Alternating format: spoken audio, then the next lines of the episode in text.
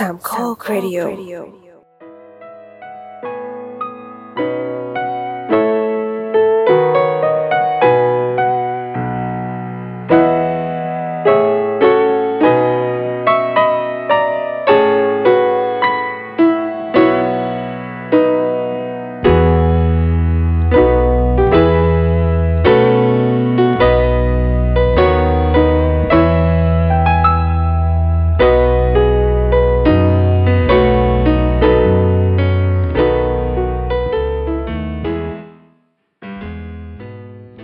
วัสดีครับ วันนี้ก็เป็นวันพุธของท่านครับกลับมาพบกับผมครูภัยครับ ผมโดมครับรายการ Project H ครับ วันนี้เรามีแขกรับเชิญที่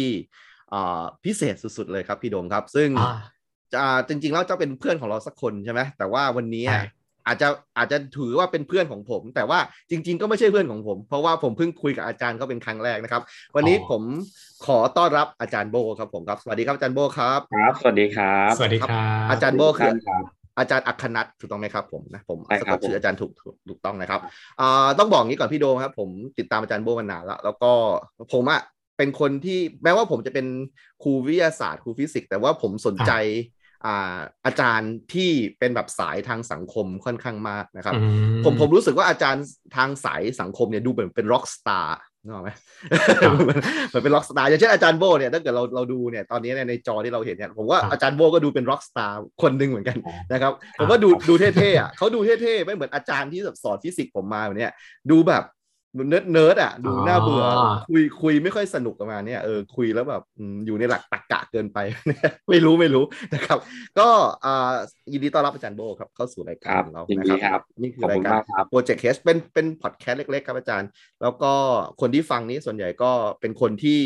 ไม่รู้ว่าจะได้เจออะไร แต่สัปดาห์นี้ได้เจออาจารย์นะครับนะ ก็ครับอาจารย์อ่าไม่ต้องเกรงนะครับ ก็ วันนี้เราก็จะเริ่มด้วยคำถามอ่าธรรมดาธรรมดา คือวันนี้อาจารย์เป็นพระเอกเนาะอะไหนอาจารย์ลองแนะนำตัวอาจารย์เอง แบบว่าถ้าเกิดตอนนี้ เอาเป็นว่าอาจารย์เป็นเด็กนิสิตเข้าปีหนึ่งแล้วกันต้องไปสอบสัมภาษณ์เข้ามหาลัยเนี่ยเขาให้แนะนำอาจารย์อาจารย์ยังไม่ต้องพูดถึงแบบอาจารย์ในวันนี้นะอาจารย์ก็ต้องแบบมานั่งนึกถึงว่าเออตั้งแต่เกิดมาจนถึงสิบแปดขวบเนี่ยเอออาจารย์เป็นใครอะไรยังไงเนี่ยเล่าให้พวกเราฟังหน่อยอืมตอนเด็กๆอะไรเป็นไงเนี่ย ครับผมจริงๆครูไผ่อาจจะรู้จักผมในฐานะเอ่อนักวิจัยหรือว่าคนที่สอนหนังสือเกี่ยวกับเรื่องทางสังคม แต่จริงๆแบ็กกราวด์ผมมาทางวิทยาศาสตร์นะครับอ๋อครับปริญญาตรีเนี่ยผมจบวิศวกรรมเครื่องกลที่มหาวิทยาลัยศรีนครินทรวิโรจน์นะครับ แล้วก็อืมแล้วก็ประกอบอาชีพมาหลากหลายอะจนอืมมันมีทริกเกอร์พอยต์บางอย่างที่ทำให้เราเปลี่ยน career path ของเราอะจากการเป็นผู้ประกอบการ กลับเข้ามายังโลกวิชาการอีกครั้งหนึ่ง แต่อันนี้มันมันเลยยุคที่ถามนะยุคอ่าที่โอเคถามครับคือตอนเด็กๆเป็นยังไง ตอนเด็กๆก็ก็เป็นเหมือนเด็กธรรมดาทั่วไปแหละครับ ผมสุขซนอืมแล้วก็อาจจะชอบอ่านหนังสือชอบเตะฟุตบอลก็อืมแก่นแก่นๆตามภาษาเด็กผู้ชายอะครับผม อาจารย์เป็นคนก็ไม่ได้มีกรุงเทพมหานครเลยใช่ไหมครับ ใช่คือตอนจริงๆแล้วผมเกิดที่ศรีราชานะครับ ตอนที่ผม ตอนที่คุณแม่ตั้งท้องผมเนี่ยเขาก็ไปอยู่กับคุณยาย ซึ่งตอนนั้นยายอยู่ที่ศรีราชา ผมก็เลย ผมก็เลยคลอดที่ศรีราชาครับ ก่อนจะครับย้ายกลับเข้ามาที่กรุงเทพตอนสักประมาณสี่ขวบ แล้วก็อยู่กรุงเทพอยู่กรุงเทพมาตลอดจนเมื่อสักประมาณเออหลายปีก่อนก็ ไปตามหาหัวใจก็ก็มีความรักแล้วก็เลยอืมย้ายไปอยู่เชียงใหม่ช่วงหนึ่งประมาณครับประมาณครับสิบปีครับผมอ๋อใช่แต่แต่ถ้าถามว่าเป็นคน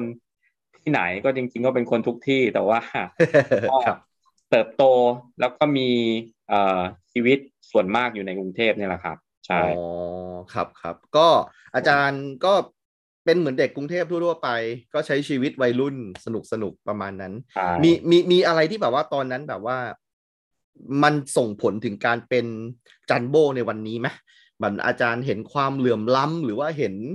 ชาวบ้านหรืออะไรแบบเราเก็บมาคิดในใจบ้างไหมในในตอนเด็กๆอะก็ไม่ค่อยนะ เด็ก ๆ เราไม่อืมคิดอะไรหรอกครับ เราครัก็บเป็นผมครับเอ่อครอบครัวผม คุณพ่อเนี่ยเสียชีวิตตั้งแต่ผมยังเด็กนะผมก็อยู่กับทางฝั่งคุณแม่มาตลอด แล้วก็ครับไม่ได้เป็นเอ่อครอบครัวที่มีมีฐานะนะก็เป็นคน หาเช้ากินค่ำธรรมดานะครับ ผมครับก็อืมเรียนโรงเรียนตอนที่ผมเป็นคนชอบฟุตบอลมากนะครับอืมแล้วก็อืมตอนจบป .6 เนี่ย ผมก็เป็นเด็กที่เรียนเก่งอะ ตอนครับตอนสมัยประถมนะอืมแล้วก็อยากเป็นนักฟุตบอลนะครับอยากเป็นนักฟุตบอลอ่าแล้วก็ตอนนั้นเนี่ยเอ่อฟุตบอลสิบแปดปีของกรมพละเนี่ยนะผมก็อ่าฮะดูว่าเฮ้ยใครจะเป็นแชมป์วะก็อืมมันก็มีไม่กี่โรงเรียนอะนะครับ ที่ครับที่ สวนกุหลาบเทพศิรินทร์กรุงเทพคริสเตียนอะไรอย่างนี้เนาะอืมอ่าแล้วคก็รับปรากฏว่าอ่าสวนกุหลาบเป็นแชมป์อะผมก็อยากอยากอยากเรียนที่สวนกุหลาบก็เลยไปสอบที่โรงเรียนสวนกุหลาบครับ แต่ว่าครับก็สอบไม่ติดสอบติดเป็นแบบเป็นตัวสำรองอะเขาให้ไปเรียนที่โรงเรียนที่เป็นเหมือน เหมือนเป็นมันเรียนพี่น้องกันคนะลัสเตอร์ใช่ใช่อ๋อผมไปเรียนที่โรงเรียนเอ่ออีกโรงเรียนหนึ่งซึ่งผมก็รู้สึกว่าเออ มันไกลไปก็เลยก็เลยไม่ไม่ไม่ไปก็เลยมาอืมลงเอยที่โรงเรียนชายล้วนอีกโรงเรียนหนึ่งคือโรงเรียนปทุมวงคาอ๋อโอ้ยนี่ก็เป็นก็มีแข่งชื่อเหมือนกันนะครับ ใช่เรื่องลูกหนังเยาวชนนี้อ่าไม่ธรรมดานะเอครับอปทุมแต่วงว่าคาปทุมวงคานี่ก็แอบไงก็ครับก็มีเรื่องเอ่อตีดันฟันแทงอะไรกันอยู่ตลอดเวลานะแต่ผมเนี่ยเป็นเด็กเรียนใช่ไหมครับ ผมก็ไม่ผมก็ไม่ได้คิดว่าเอออยากจะมาเรียนที่ปทุมวงคาแต่พอ สอบที่สวนกุหลาบไม่ติด แล้วก็มาเรียนปทุมวงคาก็ก็รู้สึกว่าเออปทุมวงคานี่แหละเป็นเป็นโรงเรียนที่บ่มเพาะให้ผมให้ผมมาเป็นทุกวันเนี้ยเนาะเพราะว่าอืมเพื่อนๆเอ่ยครูบาอาจารย์อะไรเอ่ยอะไรเงี้ยครับ ก็มีผลต่อต่อความคิดแล้วก็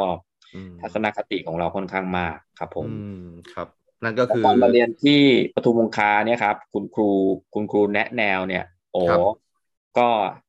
ไม่รู้ว่าสมัยนี้เป็นป่ะแต่สมัยนั้นนะเวลาคุณครูแนะแนวเขาจะแนะแนวเนี่ยเขาก็จะบอกว่า นี่เธออาชีพนี้นะ เงินเดือนเริ่มต้นที่เท่านี้บาท เงินเดือนเริ่มต้นเท่านี้บาทอะไรแบบนี้อ่าอ่าอ่าใช่ แล้วผมก็ตอนนั้นเด็กรุ่นผมอะผมปีนี้อายุ 43 นะครับ เกิด 2522รหัส39 ครับ เด็กเด็กๆรุ่นผมเนี่ยก็ entrance แค่ครั้งเดียวนะแล้วก็เลือกอ่ารหัสเป็นแบบ เลือกเป็นแบบสี่ห้าอันดับอะครับ แล้วก็ครัสบอบดวงกันเลยทีเดียวเนี่ยครับอืมอืมตอนนั้นก็ถ้าเด็ก อาชีพยอดฮิต คณะยอดฮิตก็แพทย์วิศวะอย่างนี้นะครับครับอืมก็เอิญว่าผมอะมีความรักนี่อืมีความรักตอนมปลายเป็นโรงเรียนชายล้วน แต่ว่าไปเอ่อหลงรักผู้หญิงโรงเรียนผู้หญิงล้วนเนี้ยครับอ๋อครับครับครับอืมแล้วคนนั้นนะเขาเป็นรุ่นพี่ เป็นรุ่นพี่อ่าผมหนึ่งปีใช่ ผมก็เลยรู้สึกว่าอยากจะแบบ อยากจะลดแกลบตรงนี้ก็เลย ก็เลยสอบเทียบครับ ก็เลยเรียนเร็ว ก็สอบเทียบตอนตอนมห้าก็เลย entrance ติดที่เอ่อมสว ก็เลยก็เลยไปเรียนเลยครับ เพราะว่าอยากคืออยากจะไปอยู่รุ่นเดียวกับคนที่เรารัก ประมาณใช่นั้นใช่โอ้ชีวิตผมนี่ขับเคลื่อนด้วยด้วยความรักตลอดพลังแห่งรักอันนี้ดีครับดีเออของของดีของนะคุณไผ่ตอนนั้นผมจำได้ว่ามีประมาณนี้เหมือนกันใช่ไหมไม่มีอะพี่ผมอ๋อเกือบเรียนไม่จบอะ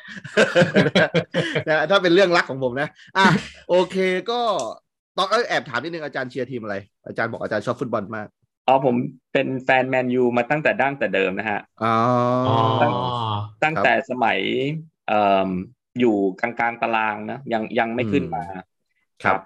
อืมส่วนถ้าเป็นอืมถ้าเป็นรุ่นผมเนี่ยก็จะเชียร์ลิเวอร์พูลกับอาร์เซนอลสองอ่าทีมมันมันพี่โดมมาเนี่ยเชียร์ลิเวอร์พูลใช่ครับครับนะฮะผมผมนี่เชียร์ลีดส์นะอาจารย์ เอออ๋อเป็นครับก็เชียน่าร์จะเชียร์น่าจะร่วมน่าจะร่วมร่วมสมัยกันร่วมนะร่วมยุคกันผมครับน่าจะรหัส 4 6 อะ น่าจะเป็นรุ่นน้องอาจารย์สักสามโอ้ปีครับได้ประมาณนั้นนะครับผมก็ก็เราก็เป็นเขาเรียกว่าอะไรคน 90 ได้ไหมอะไรประมาณนี้นะแล้วก็จะมีใช่ประวัติศาสตร์ร่วมกันในหลาย ๆ อย่างประมาณนี้นะได้เห็นได้เห็นนอตติงแฮมฟอร์เรสเป็นแชมป์เออใช่ไหมใช่อะไรเนี้ยนายเจลครับครับ เออคุยกับเด็กเออสมัยนี้ว่ารู้หรือเปล่าว่าแต่ก่อนอะแมนซิตี้คือทีมหนีตกชั้นนะเขาคงเององนะใช่จริงเหรอวะเดี๋ยวนี้ใช่ไหมใช่แต่สมัยเราเนี่ยมันคือนะมันไม่ใช่อะแมนซิตี้อะนะครับ โอเค นั่นก็คืออ่าการใช้ชีวิตในช่วงมปลายก็อ่ามีมีทุกสีสันนะครับ แล้วก็แต่ว่าอาจารย์โบดูดูจะเป็นคนที่อ่ารู้จักการจัดการที่ดีทำให้การเรียนก็ดี แล้วก็สามารถเข้ามหาวิทยาลัยโดยการสอบเทียบได้ ตอนนั้นเรียกเรียนวิศวะที่มสว เป็นไงบ้างพอเข้าไปเรียนวิศวะแล้วมันมันใช่ไหมครับผม โออยากเรียนโยธาครับตอนแรกอ๋อครับผมครับอ่าอ่าแต่ว่าก็แปะรหัสผิดไปไปแปะได้ไม่เมื่อก่อนเมื่อก่อนเดี๋ยวนะต้องแบบเออเออเออรหัสรหัสนะฮะใช่ใช่เข้าใจเข้าใจ ไม่ไฮเข้าเทคใจนี้มันต้องเอากระดาษเออมันจะมีสมุดรหัสมาให้ เราก็ใช่ตัดใช่เสร็จแล้วเราก็ใช่แปะลงไปเป็นรหัสคณะว่าเราจะเลือกคณะอะไรงี้ใช่ใช่เราก็ไปตัดผิดไปเออเราก็งงเฮ้ยทำไมได้เครื่องกลวะอะไรเงี้ยตอนแรกครัก็บคิดว่า อะเรียนไปก่อนปีหนึ่งแล้วก็ค่อยค่อยย้ายเมเจอร์อะไรเงี้ยครับ อ่าครับพอเรียนไปเรียนมาแล้วมันก็ผมชอบฟิสิกส์นะฮะผมก็เลยอืผมก็เลยรู้สึกว่าเออมันมันมันมัน เพราะว่าเอ่อโยธาก็จะเรียน static เยอะเรียนเอ่ออมใช่ไหมฮะครับแล้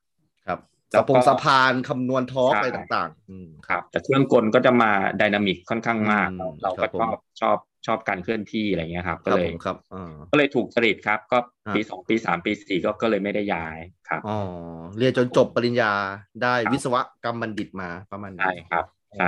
ก็เรียนไม่มีปัญหาอะไรก็ก็ถือว่าเรียนสนุกเพราะว่าชอบอยู่แล้วด้วยโอ้มีเรียนมีสอบตกครับ เพราะว่าอ๋อครับ ตอนตั้งแต่ปีสองนะผมก็ไปสอนพิเศษ ผมก็เริ่มสอนสอนวิชาฟิสิกส์แล้วก็สอน math อือฮึนะครับอือฮึก็สอนตามสถาบันกวดวิชาอ๋อก็เอาเป็นเรื่องเป็นราวจนจะเป็นอาชีพเลยครับ คือเอาเป็นอ่าอาชีพอ่าเลยอะตอนสักประมาณโอ้โหยี่สิบกว่าปีเนาะผมผมสอนอืมพิเศษได้เดือนหนึ่งประมาณสองหมื่นกว่าบาท มันอืมโอเคนะครับ มันแบบส อนถ้าเสาร์อาทิตย์นี่สอนแปดชั่วโมง ถ้าวันธรรมดาก็สอนสองชั่วโมงตอนเย็นอย่างเงี้ยครับอืมสอนแบบสอนเอาจริงเอาจังเลยครับคสรัอบนผมครับสอนจนจะคิดว่าแบบจะเอาดีทางนี้แล้วก็ แล้วก็จริง ๆ ก็เอ่อหลังจากเรียนจบมาก็เปิดโรงเรียนกวดวิชาเล็กๆนะคครัรับบอยู่อยู่ชั้นสองของลีโด อืที่สยามอืมครับใช่ครับผม ก็ที่ว่าอาจารย์บอกว่าเรียนเรามีสอบตก เพราะว่าอาจารย์โฟกัสกับการทำงานพิเศษเนี่ยซะเยอะใช่ประมาณนั้นใช่อ๋อครับ ก็แล้วก็ตมกองวิชาแบบวิชาอ่าฮะโง่ๆอะครับ วิชาแลบที่ไม่มีใครตกกันก็เอไม่อเออ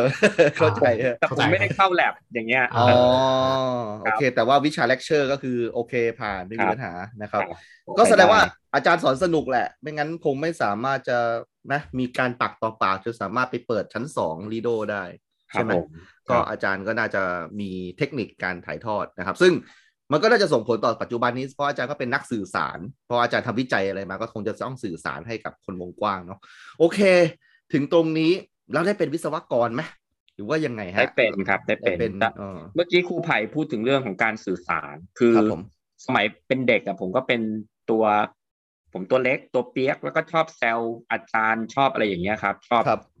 นั่งหน้าห้องนะ เพราะเมื่อก่อนพวกตัวสูงก็จะไปนั่งหลังห้องใช่ไหมฮะอ่าอ่าอ่าใช่มานั่งหน้าห้องแล้วผมก็เป็นไอตัวไอเปียกที่แบบว่า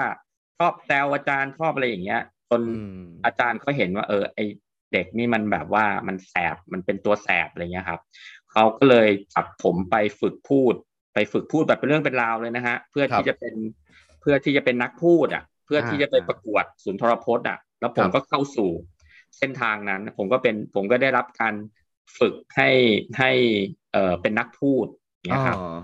ใช่พูดได้หลายแบบเป็นทางการก็ได้ พูดกับเพื่อนกับได้ อะไรประมาณนี้อืมได้ได้หลายกาลเทศะเนาะเป็นเป็นเด็กสายประกวดเลยชนะอ่าอ่าอ่าชนะการแข่งขันพูดทางวิทยาศาสตร์ระดับประเทศเลยครับ แล้วก็แบบอ๋อได้เป็นตัวแทนประเทศไทยไปกล่าวสุนทรพจน์เยาวชนนานาชาติอะไรแบบนั้นเลย เป็นภาษาอังกฤษโอ้ใช่ไหมฮะเป็นเป็นภาษาอังกฤษครับโอ้โหใช่ครับ ก็ประสบการณ์นี้เปิดโลกตั้งแต่เด็กเลยนะใช่ผมไม่ธรรมดาเลยนะครับไม่ธรรมดานะฮะโอ้วันนี้นะครับแล้วแล้วการเดินทางออกนอกประเทศครั้งแรกของผมเนี่ย เป็นเพราะว่าครับผมไปได้รับเนี่ยครับชนะแล้วก็ไปประกวดเอ่อไปงานแสดงสุนทรพจน์นานาชาติที่เนปาลอ๋ออืมโอ้โหปีก่อนๆหน้าผมเนี่ยเขาไปฝรั่งเศสไปอ่าอเมริกาอะไรเงี้ยอ๋อมีผมได้ไปเนปาลผมว่าเอ้ยแต่ก็เอาครับว่าเราไม่เคยไปเมืองนอกอ่าอะอ่าอ่าอ่าในปานก็ได้อะไม่เป็นไรใช่ แต่แม้กระทั่งไปไปเนปาลเนี่ยการออกนอกประเทศครั้งแรกเนี่ยมันก็ทำให้เราแบบ โอ้โห โลกทัศน์มันมันเปลี่ยนไปนะการวิธีครับมองโลกเราได้เจอเพื่อนจากหลาย ๆ ประเทศอย่างเงี้ยครับ อายุอืมเท่า ๆกันวิธีอ่าคิดแบบฝรั่งอะไรอย่างเงี้ยมันมันก็ทำให้เรา มันทำให้เราแบบว่ารู้สึกว่าอืมอืม เราเราไม่ได้อะ เราเราต้องกลับมาพัฒนาตัวเองอีกเยอะอะไรอย่างเงี้ยครับอืม โทษนะฮะเนปาลนี่คือที่ที่อ่าท่านดาไลลามะอยู่ไหมใช่ไหมโอเคเออจริงๆจริงๆจริงๆดาไลลามะเนี่ยเออแกอยู่อินเดียครับตอนนี้อ๋อดาไลลามะเนี่ยเดิมอยู่ทิเบตใช่ไหมฮะ แล้วก็โดนก็โดนไล่ที่ใช่ใช่อ๋อโอเคโอเคนะครับ โอเคอะนั่นก็คือเป็นหลาย ๆ หลายๆประสบการณ์นะครับ ได้ออกต่างประเทศแล้วก็ได้เห็นเพื่อนที่เป็นเป็นระดับ international เนาะเรามีความรู้สึกว่าเราเราหยุดแค่นี้ไม่ได้นะครับ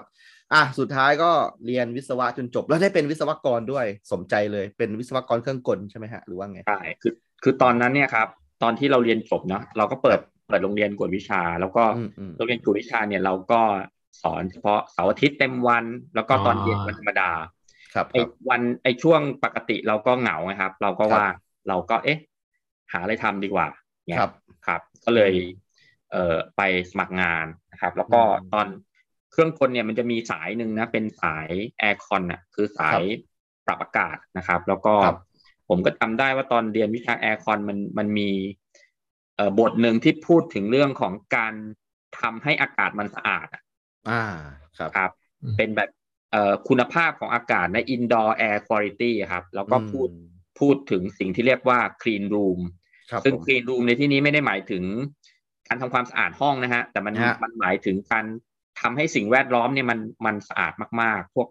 ห้องผ่าตัดอย่างเงี้ยครับ หรือว่าในอ๋ออุตสาหกรรมที่ผลิต hard disk drive ผลิตอิเล็กทรอนิกส์เนาะที่เราจะต้องอืมใส่ชุดแบบทั้งสูทใส่หมวกเหมือนผ้าปิดอ่าจมูกอ่าเหมือนพี่เข้าไปพีในนั้นตอนนี้นะฮะอ่าใช่ครับแบบนั้นแหละครับเป็นห้องอืมลักษณะห้องปลอดเชื้ออะไรแบบนั้นนะครับ ก็เลย ผมก็เลยเอ่อสมัครไปในบริษัทที่เขาเป็น specialist ทางด้านการออกแบบ แล้วก็สร้างไอตัวอันเนี้ยครับห้อง clean room เนี่ยลูกค้าก็จะเป็นพวกโรงงานอิเล็กทรอนิกส์ในนิคมอุตสาหกรรมนะครับอืมครับครับนั่นก็คือเลยงานแรกของอาจารย์แสดงว่าต้องผมจาน่ากผมน่าจะ printer มีโอกาสอืมเป็นลูกค้าบริษัทอาจารย์แน่อะไรตอนนั้นเฮ้ยเอาอ๋อจริงเหรอครับผมใช่ใช่เพราะว่าเออเอ่อตอนจบมาเนี่ยผมทำงานที่แรกเนี่ยเป็นบริษัทเออผลิต hard disk อ๋อแล้วก็รู้รู้จักคำว่า clean room ตอนนั้นแหละอยู่ได้ใส่ชุดหรือเข้าไป WD ครับผม อยู่เอ่อในนิคมนวานครนะฮะครับผมครับเป็นอืมโรงงานฮาร์ดดิสก์ญี่ปุ่นอ่าครับอ่าอ่าพูดได้แหละฟูจิสึฟูจิสึเขาถอนอ่าอครัอบกไปหมดแล้วครับอืมใช่ครับผมครับฟูจิสึก็แบบก็มี plan ใหญ่อยู่ที่ที่นวนครครับ ใช่ครับครับผมครับใช่ก็แบบเอ่ออ่าอ๋อรู้รู้จักตอนนั้นแหละว่าห้อง clean room มันเป็นยังไง ครับอ่าแล้วแล้วแล้วพี่โดมไปใช้ทำอะไรตอนนั้นห้อง clean roomตอนนั้นเหรอครับเข้าไปอ่าฮะซัพพอร์ตข้างในไงเพราะว่า อ๋อพี่พี่เป็นไอทีแล้วไหมตอนนั้นหรือใช่ว่าไงใช่ถูกแล้วอ๋อเป็นวิศวกรแล้วก็เข้าไปดูแบบอ๋อระบบอ่าเลเ e ล printing ที่ต้องแปะบนฮาร์ดดิสก์อะอ่าอ่าครับมันก็ต้องมีกาวมีอ่าปรินเตอร์ หรืออะไรพวกนี้มันก็จะมีอ๋อส่วนที่เกิดฝุ่นหรือส่วนที่เกิดอะไรพวกนี้อยู่แล้วใช่ไฟฟ้าสถิตเนาะเราจะต้องใช่อ๋ออ๋ออ๋อป้องกันไฟฟ้าสถิตแล้วก็ใช่ใช่ใช่ครับนะฮะโอ้พี่โดมไม่ธรรมดาครับนะเนี่ยนะเคยใช้คีนรูมด้วยนะโอ้โหนะ มีอะไรให้แบบ ตื่นเต้นทุกสัปดาห์เลยพี่โดมเนี่ยอ๋ออะอ่โอเคอะนะฮะก็หลังจากนั้นนะครับ ก็ทำงานวิศวะมา ก็ดูแล้วมีโรงเรียนกวดวิชา ดูแล้วก็ได้ทำงานเฮ้ยดูมั่นตามคงสิ่งนะ เออ ดูตามอืมเป็นสิ่งที่แบบได้ทำมาแล้วก็โอเค อาจารย์เนี่ยเป็นแบบวิศวกรด้วยเวลาผู้ปกครองมาส่งลูกมาเรียนนะในในมุมมองผมนะโอ้โหนี่เราเรียนฟิสิกส์กับวิศวกรเลยนะเว้ยเออนะผมว่านะดูแล้วมันไม่น่าจะเปลี่ยนสายงานอะไรแล้วอะผมว่า แล้วแบบมันเกิดจุดเปลี่ยนอะไรขึ้นครับอาจารย์ครับเอออาจารย์ทำตรงนี้มามามานานขนาดไหนก่อนดีกว่าอะแล้วก็ถึงจุดเปลี่ยนมันคืออะไรจริงๆยังไปอีกไกลเลยครับกว่าจะอ่าอ่าโอเคครับอ่าพอจะถึงจุดเปลี่ยนอ่าอ่าโอเค คือตอนนั้นเราทำ งานไปด้วย แล้วก็สอนไปด้วย มันมาถึงจุดที่เราคิดว่าอืมเราต้องเอาทางใดทางหนึ่งแล้วเพราะว่าสอนเนี่ยเราคงไม่สามารถที่จะไปเป็น apply physics ไม่สามารถอืมจะไปเป็นอาจารย์อุไม่สามารถอ่าจะไปเป็นพี่ชื่อเขียวดังแบบเนี้ยทั้งหลายเออใช่ตอนนั้นเขากำลังฮิตแบบเปิดทีวีกันใช่ไหมฮะครับ เรียนผ่านวิดีโอกันตอนนั้นอะ ยังไม่อามีจารย์ตัวไม่ไม่มีความคิดแบบผ่านทีวีอย่างนั้นบ้างเลยเหรอแบบเราว่าสู้เขาไม่ได้แน่นอนเลยครับ เราต้องทำไมเอาอะทำไมอาเราจารย์ต้องคิดเอาว่าถึงความสู้ไม่ได้เนื้อถึงตัว เข้าอ่าอืมต้องเอาเอาแบบการสอนเพื่อให้ให้เด็กเข้าใจไม่ใช่แบบท่องจำไปสอบอะไรเงี้ยครับอ่ามันเป็นอ่าเข้าใจครับอืมอ๋อใช่ซึ่งสมัยนั้นมันมันมีฮิตด้วยนะแบบว่ามีให้แบบแต่งเพลง ต้องเออร้องเพลง ซึ่งผมใช่ว่าเราสองคนน่าจะคิดเหมือนกันว่าบางทีฟิสิกส์มันแต่งเพลงไม่ได้นะมันต้องใช่เรียนเรียนจากแก่นอะถึงจะว่าใช่เจออะไรก็ทำได้มันไม่ใช่เพลงสับมันเพลงเทนเลยเนี่ยนะเออมันก็ ตอนกระแสของวิดีโอเนี่ยมันคือมันต้องดึงสมาธิเด็กค่อนข้างมาก เพราะมันไม่ได้เจอตัวตัวเนี่ยงั้นอ่าต้องมันมีไม่ได้เพลตอบโต้งนะเออมีสูตรลัดมีเอออืมอะไรหลายๆหลายๆอย่าง อาจารย์ก็เลยมองว่าเออดูแล้วจะสู้เจ้าใหญ่ไม่ค่อยได้ละเรื่องการสอนแล้วผมต่อต้านเรื่องการท่องสูตรนะผมอ่าอ่าอ่าผมรู้สึกว่าเออมัน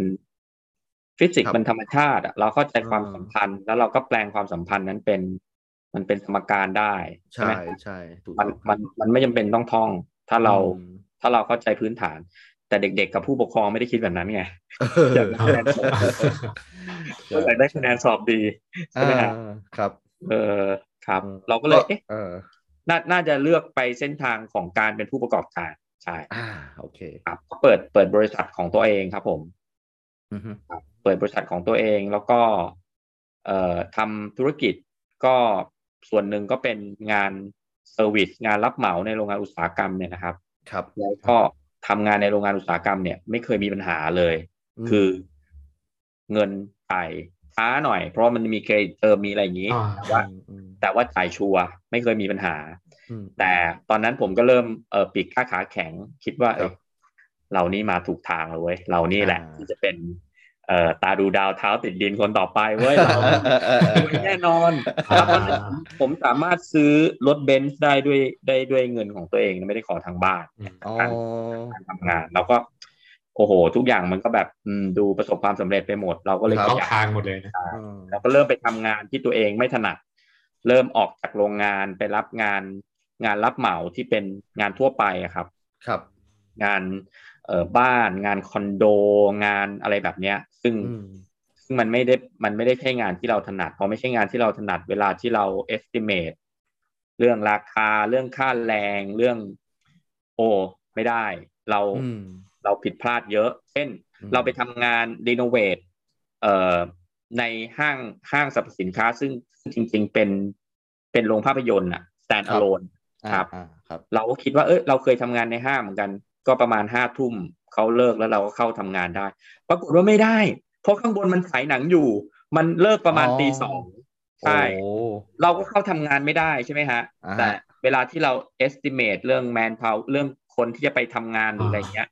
เราคำนวณเป็นแบบ man hour อะไรเรียบร้อยอ่าแต่ทำงานกลางคืนมันมันไม่เหมือนทำงานกลางวันนะอืมค่าตอบแทนก็ต้องให้เยอะกว่าปกติใช่ไหมครับอืมแต่ชั่วโมงทำงานก็น้อย อะหกโมงหกโมงเช้ามันให้เราเลิกแล้วอย่างเงี้ยครับ ครับ ก็เลยเออผิดพลาดเยอะแล้วก็ก็ขาดทุนก็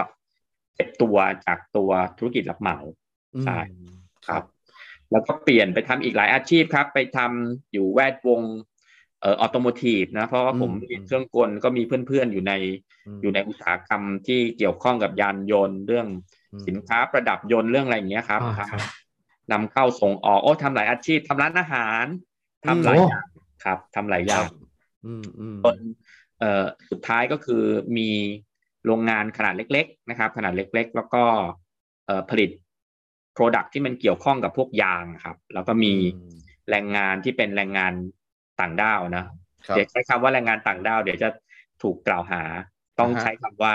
แรงงานเพื่อนบ้านหรือว่าแรงงานข้ามชาติอะไรแบบนี้อ๋ออืมอะก็ แต่ว่าอาจารย์โดนมาแล้วใช่ไหมเนี่ยขอโดนเยอะครับได้ระมัดระวังตัวขนาดนี้ ใช่แล้วก็บอกเฮ้ยเพภาราะว่าษาราชการมันเขียนแบบนี้เออคุณอย่าคิดมากใช่ไหมเออผมผมเองไม่เห็นคิดอะไรเลยเออแสดงว่าอาจารย์ต้องโดนใช่เออเออเออฮะอ๋อโอ้ยไปเรียกเขาต่างด้าวได้ไงใช้คำว่าอ่าเอเลี่ยน มันน่าเกลียดมึงอ่าดีเฮมันไนส์แบบไปลดทอนความเป็นมนุษย์ไปขนาดอ่านั้นเลยอ่าโอเคโอ้จริงๆเอามัละนก็ใช้คำว่าเอเลี่ยนจริงๆนะอ๋อ ใช่ใช้คำว่าเอเลี่ยนในภาษาอังกฤษใช่ไหมพี่โดมอ๋อใช่โอเคใช่โอเคอืมก็คือเป็นแรงงานเพื่อนบ้านไปก่อนอะเผื่อว่าเป็นบ้านคเผื่อรับมันไม่ชอบอาจารย์ใครฟัฟังงนะอยู่นะโอเคนะครับใช่อ่าโอเค ซึ่งก็มีทั้งถูกกฎหมายมีทั้งผิดกฎหมายอะไรเงี้ยครับครับผมครัแล้บวก็หลักๆก็มาจากทางประเทศพม่าเป็นหลัก อันนี้อืมผมก็จะเริ่มเริ่มจะสังเกตแล้วว่า เอ๊ะอืมลูกน้องผมเนี่ยเขาไม่ค่อยถูกกัน กลุ่มหนึ่งกับอีกกลุ่มหนึ่งไม่ถูกกันอะไรเงี้ยครับครับแล้วก็ เขาก็บอกว่าเออเขาไม่ใช่พวกเดียวกันนะเขาอืมกลุ่มหนึ่งเป็นพวกปะโอ ผมก็ปะโอคืออะไร เราก็รู้จักแต่อืมพวกออนพวกไทยใหญ่อะไรเงี้ยอืมครับเขาบอกเขาเป็นกลุ่มกลุ่มคนกลุ่มน้อยกลุ่มหนึ่งที่อยู่ในประเทศพม่าอย่างเงี้ยครับอืมส่วนอีกอีกกลุ่มหนึ่งเป็นไทยใหญ่เขาก็อืมอืมไม่ค่อย ไม่ค่อยถูกกันซึ่งสำหรับผู้ประกอบการเนี่ยดี เวลาลูกน้องไม่ถูกกันน่ะใช่ไหมฮะ เวลาใครทำอะไรผิด อีกฝ่ายหนึ่งก็อ่าจะแบบมารายงานมาเราฟ้องเอ๊ะอ่าอ๋อใช่โอเคโอเคครับออ เราก็เลย เออนั่นแหละครับ ก็ผมก็อาชีพสุดท้ายก็คือมีมีโรงงานแล้วก็มีลูกน้องจากจากต่างชาติ แล้วตอนนั้นเนี่ย 2010 2011 นะครับ ถ้าถ้าพอจำได้ เอ่อหันไปทางไหนมันก็จะมีแต่บรรยากาศของการเข้าสู่ประชาคมอาเซียนใช่ไหมฮะ อืม ครับใช่ AEC ใช่ไหมประชาคมเศรษฐกิจอาเซียนนู่นนี่นั่นอะไรเงี้ยครับ แล้วผมก็ส่งไอ้ product ของเราเนี่ยไปขายประเทศเพื่อนบ้านอยู่แล้วอืมเราคิดว่า เฮ้ย ถ้าเราเราก็ถูกแบบถูกล้างสมองอะนะถูกแบบวิทยุถูกนู่นถูกนี่ single marketตลาดหกร้อยล้านคนตลาดอะไรอย่างเงี้ย ผมก็เออ ถ้าเราอยากจะเข้าอยากจะขายของมากขึ้นเราหน้า เราควรจะต้องเข้าใจเพื่อนบ้านเรามากขึ้นครับ ก็เลยก็เลยกลับมาเรียนครับกลับกลับมาเรียนที่โปรแกรมเอเชียนออฟแห่งใต้ศึกษา Southeast Asian Studies ที่ที่จุฬาครับผมอืม นี่คือจุดเริ่มต้นเลยที่เริ่มต้นทำให้อาจารย์กลับมาเป็นนักวิชาการทางด้านใช่ทางสังคมศาสตร์ทางสังคมศาสตร์นะครับโอ้โหซึ่งเอาจริง ๆ แล้วก่อนหน้านี้ที่ฟังมาไม่ได้เกี่ยวข้องกับสังคมศาสตร์เลยไม่ใช่มีไหมอะไรเลย คือคือวิทย์จ๋าๆเลยอะวิศวะจ๋าๆเลยอะเนาะเออทำโรงงงโรงงาน ไปดูไซต์งานดูการผลิตแม้กระทั่งแบบคำนวณอัตราการทำงานเลยเนี่ยเนาะก็ดูแบบอาจารย์เป็นสายคำนวณจัดๆเลยอะถูกไหม เป็นยังไงบ้างอะการไปเรียนสังคมศาสตร์อะแบบว่าพอแบบไปเรียนไปนั่งซิทอินแล้วแบบคาบแรกเนี่ย คือตอนนั้นแบบมีความรู้สึกว่าปรับปรับตัวเยอะไหมเออ เราไม่เคยเรียนมาก่อนเลยอะใช่เออคนละเลิกเลยโอเค คนละโลกอ่าครับอ่าครับผมครับ เพื่อนๆผมมันก็เป็นนักเรียนที่ได้ทุนมาจากประเทศเพื่อนบ้านนะเนาะแล้วก็อ่าฮะโดยมากก็เป็นสายสังคมศาสตร์ ซึ่งอาจจะเป็นรัฐศาสตร์บ้าง เป็นเศรษฐศาสตร์บ้างอะไรอย่างเงี้ยครับ อืมอืมครับเขา เขาก็มีพื้นฐานมาทางนี้ แต่ของเรานี่มาอีกโลกหนึ่งครับแล้วเวลาที่เขาคุยกันเนี้ยครับเขาก็จะอ้างอิงถึงทฤษฎีซึ่งเป็นทฤษฎีทางสังคมศาสตร์อย่างเงี้ย อืมครับ ซึ่งผมว่าให้ยมันประหลาดเว่าไอ้ทฤษฎีทางสังคมศาสตร์เนี่ยมันมี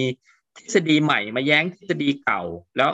ทฤษฎีของมันก็ไม่ครอบคลุมกับทุกบริบทอีกเนี่ยแล้วสำหรับเราที่เรียนมาทางวิทยาศาสตร์เนี่ยกดนิวตัไอ้นสิ่งสมมตินะ มันใช่อธิบายได้ทั้งจักรวาลใช่ไหมถูกเออมันไม่มีทางจะผิดไปจากนี้ได้เออแต่ของครับพวกนั้นเนี่ย คืออมคุณสามารถจะสร้างทฤษฎีของตัวเองขึ้นมา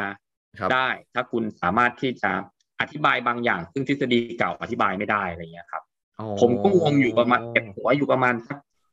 เทอมหนึ่งอะใช่เออเออเออปวดหัวเลยใช่ครับผเพื่อนมโต้แย้งกับเพื่อนเรื่องไอ้สิ่งที่เขาเรียกว่ามันเป็นทฤษฎีอะครับสำหรับผมคิดว่า เฮ้ยไอ้นี่มันไม่ใช่ทฤษฎีมันคือ concept มันคือแนวคิดอ่าอ่าใช่อ่าใช่อะไรอย่างเงี้ยครับเพราะทฤษฎีของเราในทางวิทยาศาสตร์มันยิ่งใหญ่กว่านั้น มันมันชัดต้องมันเจนต้องครอบคลุมอ่ามัมันจะมีตัวนิดเดียวแหละที่แบบอ่าโอเคข้อยกเว้น แต่ไม่ใช่แบบยกเว้นแบบเป็นแบบแบบเป็นแบบสล็อตใหญ่ขนาดเนี้ยเอออันนี้ใช้ได้อันนี้ไม่ได้เลยแบบเนี้ยเนาะเนาะอืมครับแล้วแล้วแล้วเราก็เริ่มเห็นว่าเออไอระเบียบวิธีการแบบที่เราเรียนมานะ คือครับมีทฤษฎีเสร็จแล้วก็ค่อยๆ สมมุติให้มันง่ายขึ้นใช่ไหมครับ simplify ตัดตัวแปรตัวนั้นออก ตัดตัวแปรตัวนี้ออกอะตัวนี้ไม่สำคัญเอาออกไปก่อนอะไรเงี้ยนะครับครับครับ แต่พวกสังคมศาสตร์ไม่ได้เป็นแบบนั้นเลยาฮะไอ้เล็กๆน้อยๆไอ้ตัวเล็กๆน้อยๆนี่เขาก็จะต้องเข้าไปแบบพยายามทำความเข้าใจว่า เอออ่าเป็นยังไงอะไรอย่างเงี้ย ครับอ๋อมันมันจะมาจากคนละคนละอย่างไอ้ของเราก็จะเป็นอะไรที่มันแบบมหาภาคนะใหญ่อ่าฮะๆพวกนี้ก็จะเป็นแบบอะไรที่มันแบบ ละเอียดละเอียดเนี้ยครับครับปฏิสัมอ๋อการปฏิสัมพันธ์กันระหว่างมนุษย์กับมนุษย์ มนุษย์กับสถาบันสถาบันนี้ไม่ใช่ไม่ใช่สถาบันพระมหากเข้าษัใจตริย์นะเข้าใจครับ ก็มันมันมีรูปแบบอะไรที่เรา มันเป็นคนละโลกกับเราอะแล้วแต่ครับผมก็สนุกสนุกกับมันครับ รู้สึกเอ็นอ่าฮะจอยกับมันอ๋อแล้วก็บังเอิญมาเจอเอ่ออาจารย์นะซึ่งก็เป็นอาจารย์ที่ปรึกษาผมอะอาจารย์สุเนศอะนะครับ ซึ่งอ่าฮะ ผมก็เป็นผู้เชี่ยวชาญเรื่องเรื่องพม่าศึกษาครับครับ ตอนนั้นผมก็เออจะเขียนเทอมเปเปอร์นะจะเขียนเรื่องอะไรดีอะไรเงี้ยอาจารย์ก็บอกว่าก็เอาเรื่องที่เธอมีความรู้อะเรื่องที่เธอเออไม่ต้องไปลงทุนศึกษาใหม่อะไรเงี้ยครับผมก็บอกเอางี้กันครับอาจารย์เดี๋ยวผมจะเขียนเกี่ยวกับเรื่องของการค้าชายแดนแล้วกัน เพราะว่าผมเนี่ยส่งสินค้าผมอะไปขายที่ประเทศพม่า แล้วก็ ปกติเวลาส่งสินค้าไปขายต่างประเทศถ้าเป็นประเทศทั่วไปครับ เราก็จะเป็นซีเฟดนะส่งไปทางเรือส่งไปทางอะไรแต่ถ้าประเทศบ้านเราก็จะไป เราก็จะไปทางเอ่อชายแดนซะส่วนมากอืมเนี่ยครับพม่ามันแปลกกว่าชาวบ้านเขาเพราะบางครั้งลูกค้าก็ขอให้ผมส่งไปทางเรือ บางครั้งก็ขอให้ผมส่งไปแม่สอดอะไรเงี้ยครับ แล้วครับผมก็เคยถามเขาคือผมก็เข้าใจว่าการที่เขาส่งไปแม่สอด เพราะเขาจะ ลักลอบขนข้ามไป แล้วผมก็อืมเข้าใจมาตลอดว่าการลักลอบขนข้ามไปเนี่ย มันคือการหนีภาษีครับซึ่งมันจะลดต้นทุนเขาแต่พอออคุยไปคุยมากับลูกค้า ลูกค้าบอกไม่ใช่ทำหนีภาษีเนี่ยบางทีมันแพงกว่าอีกอืมอืมอ้าวอืมทำถ้ามันแพงแล้วทำไมถึงทำวะ มันก็บอกครับว่า เออ มันมีมันมีมันมีเรื่องเยอะมากในพม่าที่ที่มัน จำเป็นที่ต้องทำแบบนี้อะผมก็เลยเอาเรื่องนี้ไปเล่าให้อาจารย์ฟังว่าอาจารย์โอ้มันไม่ใช่เรื่องหนีภาษี เพราะบางครั้งทำหนีภาษีมันแพงกว่าทำถูกกฎหมาย แต่มันมีเรื่องอื่นครับ นี่ครับอาจารย์โอ้ก็เลยบอกว่าเออเออเออน่าสนใจมากอ่าแล้วเธอก็แบบ เธอค่อนข้างอินไซต์นะ เพราะเธอสามารถจะอืมสัมภาษณ์พวกลูกค้าของเธออะแล้วก็ขบวนการที่ขนของข้ามไปอะผมก็เลยได้เริ่มต้นสนใจเรื่องของการค้าชายแดน แล้วพอเข้าไปทำการค้าชายแดนในพม่าเนี่ย ปรากฏว่าไอ้การค้าชายแดนในพม่ามันมันผูกพันอย่างแยกไม่ออกกับการเมืองในพม่าครับมันก็เลยทำให้ผมเข้าไปศึกษาบริบททางสังคมแล้วก็วัฒนธรรมทุกสิ่งอย่างของของพม่าครับ ก็เลยก็เลยก็เลยจริง ๆ อาชีพตำแหน่งที่ทำอยู่ทุกวันนี้ที่จุฬาก็คือจะต้อง cover เรื่องประเทศพม่าครับ ครับใช่แต่ว่า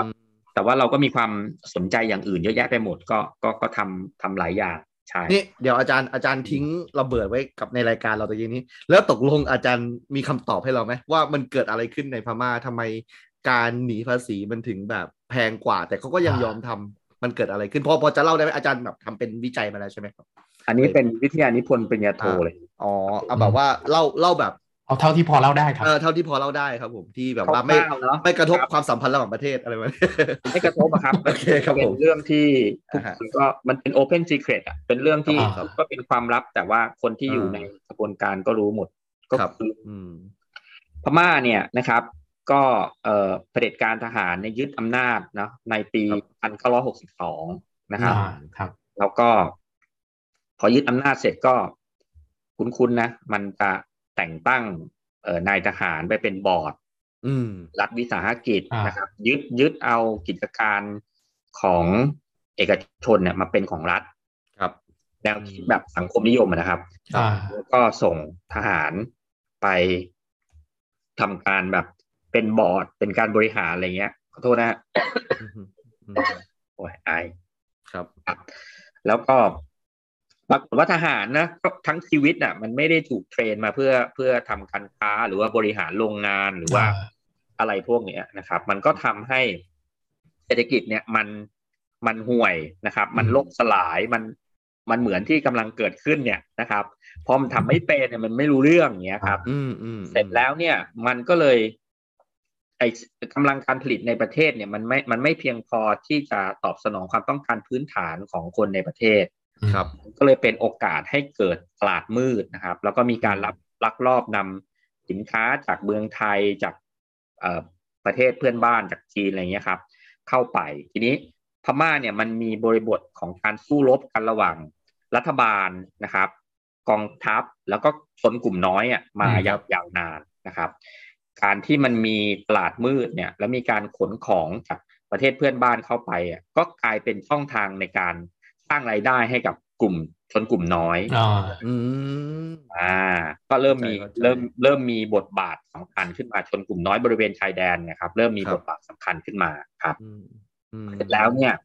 เอ่อรัฐบาลก็พยายามที่จะจัดการกับเรื่องนี้ แต่ว่าตัวเองก็จัดการมากไม่ได้ ถ้าจัดการเรื่องนี้เสร็จปุ๊บก็ประชาชนในประเทศก็จะไม่พอใจ เพราะว่ามันไม่มีมันไม่มีสินค้าใช้อ่ามันก็ต้องแบบยอม ยอมปิดตาข้างหนึ่งคือยอมปล่อยให้เข้ามา แล้วก็จับบ้างอะไรบ้างอะไรเงี้ยครับจนกองกำลังชนกลุ่มน้อยต่างๆ ไม่ว่าจะเป็นไทยใหญ่เป็นกะเหลี่ยงเป็นมอนเนี่ยที่อยู่บริเวณชายแดนเนี่ยครับ ก็ก็กลายเป็นกองกำลังที่เข้มแข็งขึ้นมา มีทั้งเงิน มีทั้งอาวุธ อาวุธก็ได้มาจากเงินเนี่ยนะครับ แล้วก็เข้มแข็งขึ้นเรื่อยๆ แล้วก็สวบกองทัพพม่าจนเออเป็นแบบเนี้ยมาจากพันเก้าร้อยหกสิบ เป็นต้นมาจนถึงประมาณปลายปลายเอ่อแปดศูนย์ประมาณต้นต้นเก้าศูนย์เนี่ยครับโอ้เกือบสามสิบปีเลยนะใช่เกือบสามสิบปี มันก็เลยทำให้เมืองอย่างแม่สายเมืองอย่างแม่สอดเนี่ยครับอืกลายเป็นเมืองทางเศรษฐกิจ เปลี่ยนจากเมืองชายขอบนะเปลี่ยนจากความเป็นชายขอบกลายมาเป็นศูนย์กลางทางเศรษฐกิจของสองประเทศไปได้เนี่ยเท่าที่ผมฟังก็คือจุดเริ่มต้นคือ ถ้าทหารไม่ไปยุ่งกับเศรษฐกิจเนี่ย มันก็คงไม่มีวันนี้ พันเก้าร้อยห้าสิบเนี่ย เศรษฐกิจพม่าเนี่ยนะครับ เติบโตมากกว่าเศรษฐกิจไทยนะเขามีเขามีเขาคือพม่าเนี่ยเข้าสู่ระบบเศรษฐกิจโลกเนี่ยตั้งแต่ประมาณตอนปลายของศตวรรษที่สิบเก้านะเพราะเขาเป็นส่วนหนึ่งของเครือจักรภพอังกฤษครับเขาเขาเป็นอู่ข้าวอู่น้ำมาก่อนเรานะครับ แล้วก็ถ้าเราย้อนกลับไปดูสถิติเนี่ยการส่งออกข้าวของพม่าเนี่ยนะครับ มากกว่าไทยมา โดยตลอดจนเนี่ยครับเพิ่งจะมาช่วงเนี้ยครับอืมห้าศูนย์เป็นต้นมาจนถึงเนี่ยครับหกศูนย์ที่ยึดอำนาจเนี่ยครับ หลังจากนั้นก็คือไปเลย แล้วก็อืมสามสิบปีที่ทหารอยู่ในอำนาจเนี่ยก็ก็พม่าก็กลายเป็นประเทศที่ได้รับการยอมรับจากยูเอ็นคือตัวเองยอมรับอะเพื่อที่จะไม่จ่ายหนี้อะนะว่าเป็นประเทศที่เป็นประเทศที่พัฒนาน้อยที่สุดในโลก ครับโอ้ ยอมรับสถานะเนี้ยเพื่อที่จะไม่จ่ายหนี้ให้กับเจ้าหนี้ต่างประเทศ อาจารย์คือแบบพัฒนาน้อยกว่าพวกแอฟริกาอย่างนี้อีกเหรอใช่ก็เป็นเป็นหนึ่งในประเทศที่ถูกอืมนับว่าเป็นประเทศพัฒนาน้อย ซึ่งก็มีอยู่สักประมาณสิบกว่าประเทศในตอนนั้นะคบเพื่อนบ้านเราเนี่ยนะที่โอ้โหไม่น่าเชื่อเลยอะอืครับมผมเคยอ่านเจอว่าในสมัยก่อนเนี่ย มีนักเศรษฐศาสตร์พม่าเคยไปสอนที่ออกฟอร์ดด้วย อ่าใช่ใช่ไหมละถ้าเกิดมิ้นผมใช่ใช่ไหมครับฮะมีหนังสือครับของท่านออกมา แล้วก็บ้านปลายเหมือนท่านมาอยู่ประเทศไทยนี่แหละใช่ไหมอืมครับผมแล้วก็ครับนั่นแหละแสดงว่าแต่ก่อนเนี่ยนะพม่าเนี่ยนอกจากแบบเจริญระดับหนึ่งเจริญเนี่ยอืมมีนักเศรษฐศาสตร์ระดับแบบไปสอนที่ออกซ์ฟอร์ดได้อะผมว่าเออเราก็ไม่ทันได้เกิดได้ทันได้เจอความเจริญแบบนั้นเนี่ยนะเพราะโตมาแล้วก็เห็นองซานซูจีโดนจับแล้วอะผมนะเอาความจำความได้ประมาณนั้นเออประคุณมาณนั้นคุณไบรอันมาค่าเนี่ยนะครับ ที่เป็น เจ้าของ BEC-Tero อ่าครับอ่าฮะอ่า จริง ๆ แกเป็น แกเป็นลูกครึ่งอังกฤษพม่านะครับ แกก็อ๋อออกออกจากประเทศมาตอนช่วงช่วงนั้นนะครอบครัวแกออกจากประเทศมาช่วงช่วงที่ถูกยึดอำนาจนะนะครับอืมครับผมครับครับอ๋อผมก็มาทำธุรกิจในไทยก็มีอ่าความไอ้นี่ไปเจริญรุ่งเรือง โอเคครับผมอะนั่นก็คือชีวิตการเรียนของอาจารย์นะเนี่ยตอนแรกอาจารย์เริ่มชอบละเพราะว่าอาจารย์เริ่มเหมือนจะเป็น เป็นนักสืบสักอย่างใช่ไหมเริ่มแบบไปใช่ไปหาต้องไปหาว่าข้อมูลนอ่ามันเกิดอะไรขึ้นวะอะไรแบบนี้นะเออนะเอออาจารย์เริ่มสนุผกมเนี่ยกับตรงถูนั้นกเออถูกทหารพม่าจับทางฝั่งนู้นด้วยครับผม โอ้เล่าให้ฟังหน่อยโอ้เหรอนะครับเป็นไงฮะใช่เป็นไงบ้างเข้าไปหาข้อมูลใช่ไหมฮะเนี่ยครับ ผมก็ไปยืนดูเขาขนของข้ามข้ามอาจารย์อย่างนั้นเลยเหรอแล้วก็เออเตอนที่เขาขนฝั่งครับไทยอะไม่มีปัญหาเพราะว่าเพราะว่าคนที่พาผมไปก็คือพ่อค้ารายใหญ่ในแม่สอดเนาะอ่าอ๋อครับครับอะ ชื่อเฮียรอเรือละกันอ่าไม่อ่าไม่เอ่ยชื่อครับครับแกผมครัก็บพาผมไปดู แกก็เห็นว่าเออผมเป็นนิสิตอะนะแกก็อ่าฮะอืมก็เออเนี่ยนู่นนี่นี่ถามอะไรแกก็ตอบหมดทุกอย่างหมดไส้หมดพุงเลยครับ ครับครับครับอืมแต่แล้วคืนนั้นแกก็พาผมไปฉลองอ๋อเราก็แบบฉลองกันหนักมากครับอ่าเช้าเช้าเช้ามาผมก็นัดรถตู้เพื่อที่จะพาข้ามไปอยู่ฝั่งพม่าครับ ครับ แล้วก็ฝั่งพม่าเนี่ย มันจะถูกควบคุมด้วยด้วยกองกำลังนะตอนนั้นก็คือ เอ่อ DKBA นะครับอืมเป็นเป็นกระเหรี่ยงพุทธอะที่พากองทัพพม่าไปช่วยตี KNU แล้วตัวเองก็เลยได้รับสิทธิ์ในการที่จะดูแลสิทธิประโยชน์ทางการค้าแบบนอกระบบพวกเนี้ยครับอืมอืมแล้วตอนหลังก็เปลี่ยนจาก DKBA ถูกเปลี่ยนไปเป็น BGF อะนะแต่ตอนนั้นยังเป็น DKBA อยู่ ก็อืมอืมผมก็ไม่รู้ ผมก็แอบเนียนๆเดินเข้าไปตรงท่าเรือครับ แล้วก็ไปยืนดูเขาครับ ขนของอะไรเงี้ยครับ แล้วก็ถ่ายรูปถ่ายรูปถ่ายรูปถ่ายรูป อืม อ่าเขาก็คือจริงๆถ้าจะเดินเข้าไปตรงนั้นอะ มันต้องผ่านผ่านด่าน มีทหารถือปืนอะไรเงี้ยนะครับ อาจารย์ไม่รู้สึกอันตรายมั้งเลยเหรอครับ อาจารย์ไปตออนยู่ตนั้รนงเรานั้นไม่รู้สึกอันตราย ตอนหนั้รืนอว่าเอาจารย์แบบเป็นรู้สึกแบบว่าแบบยังแบบกลึมๆอยู่แบบฉลองหนักมาก ตอนนั้นเกี่ยวไม่ไหมได้ผมยาวแบบนี้นะครับอ่าก็อ่าดูอ่าโอเคครับเออดูกลมยังเป็นนิสิตอยู่นะ เออใช่ครับผมเออก็รถที่ไอเนี่ยเขาก็ พาผมเข้าไป ผมก็เดินเดินเรียบๆเข้าไปแล้วก็ไปถ่ายรูปถ่ายรูปถ่ายรูป ครับ ก็ปรากฏว่ามันผิดสังเกต ใครก็ไม่รู้มายืนถ่ายรูปใช่ไหมฮะเขาก็เลยเขาก็เลยแบบ เออวอคุยกัน ผมก็เออเห็นท่าไม่ดีแล้ว ผมก็เลยรีบ นั่งซ้อนมอเตอร์ไซค์ออกมาครับ ก็ปรากฏว่าพอขับออกมาก็มีรถโอ้คันเป็นรถเก๋งคันใหญ่ครับ เหมือนรถมาเฟียอย่างนี้นะขับตามมาแล้วก็บีบแต่ปีนปีนปีนปีนปีนปีนปีนอะไรเงี้ยครับ โอ้เออเรียกเรียกผมให้จอดคนครับที่ขี่มอเตอร์ไซค์พาผมไปเขาก็เขาก็กลัวอ๋อเขาก็เลยจอดใช่เขาก็เลยจอด พอจอดเสร็จปุ๊บเขาก็คุยภาษาอังกฤษไม่ได้ คนเนี้ยนะครับเขาก็เขาก็แบบใส่เอ่อนุ่งกระโปรงอะนะครับ แล้วก็ใส่เสื้อเชิ้ตธรรมดาเนี่ยไม่ไม่ดูไม่รู้หรอกว่าเป็นทหารหรือว่าเป็นอะไรนะแต่ก็ไอ้รถเขาอะมันจะมีธงกะเหรี่ยงกับธงพม่าอยู่อย่างเงี้ยนะครับ ที่อยู่บน รถเขาผมก็อะสวยแล้วทำไงดีวะแต่เผอิญตรงนั้นน่ะมันอยู่ริมชายแดนพอดีดังนั้นโทรศัพท์มันก็ยังโทรออกได้อืมคุยคุยไม่รู้เรื่อง ผมก็เลยเอ่อนึกถึงเฮียรอเมื่อวานครันี้บอ่าอ่าอ่าอ่าอ่าแกทำการค้ามานานแกเลยพูดพม่าได้ อ่าอ่าผมก็เลยโทรไป แกก็ไม่รับสายอีกนะไงดีวะหรือจังหวะดีออเพราะเราฉลองกันหนักมากไงฮะอ๋อครับใช่ฮะแกก็ไม่รับสายฮะเออเออ ประมาณครั้งที่สามอะแกก็งัวเงียงัวเงียรับโทรศัพท์ว่าโบว่าไงอะไรเงี้ยบอกอ่าเนี่ยครับ ตอนนี้ผมอยู่อีกฝั่งหนึ่งแล้วก็ตอนนี้ผมกำลังถูกใครก็ไม่รู้ครับ อาจจะเป็น DKBA อะเรียกขับรถตามแล้วก็บีบแต่เรียกให้ผมจอด แล้วเขาก็ถามเถิมเลยผมคุยเขาภาษาอังกฤษเขาไม่รู้เรื่องอืมเออเฮียก็บอกว่าเดี๋ยวเดี๋ยวเดี๋ยวปล่อยเดี๋ยวให้เฮียคุยเดี๋ยวให้เฮียคุย แล้วก็อืมเออไม่ต้องไปบอกเขานะว่าเป็น เอ่อนักศึกษามาเก็บข้อมูลอะไรอะไม่อ่าต้อ่าองไปบอกเขาเดี๋ยวเดี๋ยวเฮียคุยให้อะไรเงี้ยครับครับอืมก็คุยเขาก็คุย คุยคุยเสร็จเอออยู่ดีๆคนนั้นก็แบบยิ้มหัวเราะเออเอออักอักเออเอออักอะไรเงี้ยคเอรับอเออเออน่าจะโอเคแล้วมั้งแล้วก็ส่งครับโทรศัพท์โทรศัพท์กลับมาครับเฮียเฮียก็บอกว่า เออเฮียบอกเขาว่าโบเป็นนักธุรกิจเป็นลูกคนรวยจากกรุงเทพเป็น rich man son เอาอ๋แล้อวแล้วก็อยากจะมาโเคดูช่องทางทำธุรกิจกับพม่า แต่ว่าอ่าก็ไม่ค่อยรู้เรื่องก็เลยอ่าอ่าอ่าข้ามมาอะไรอย่างเงี้ยครับเออครับครับครับอ๋อเขาก็เลยโอ้คิดว่าผมแบบครับอยากจะมาทำธุรกิจเลยเนี่ยอ๋อแจกนำบ่งนำบัตรแล้วก็พาผมอ๋อไปเลี้ยงกาแฟใช่อ่าเกมเกมเปลี่ยนเลยฮะสรุปรอดไหมครับ เออเฮียรอมาพลิกเกมเลยนะเสียวมากเลยครับตอนนั้น เฮียโอ้รนี่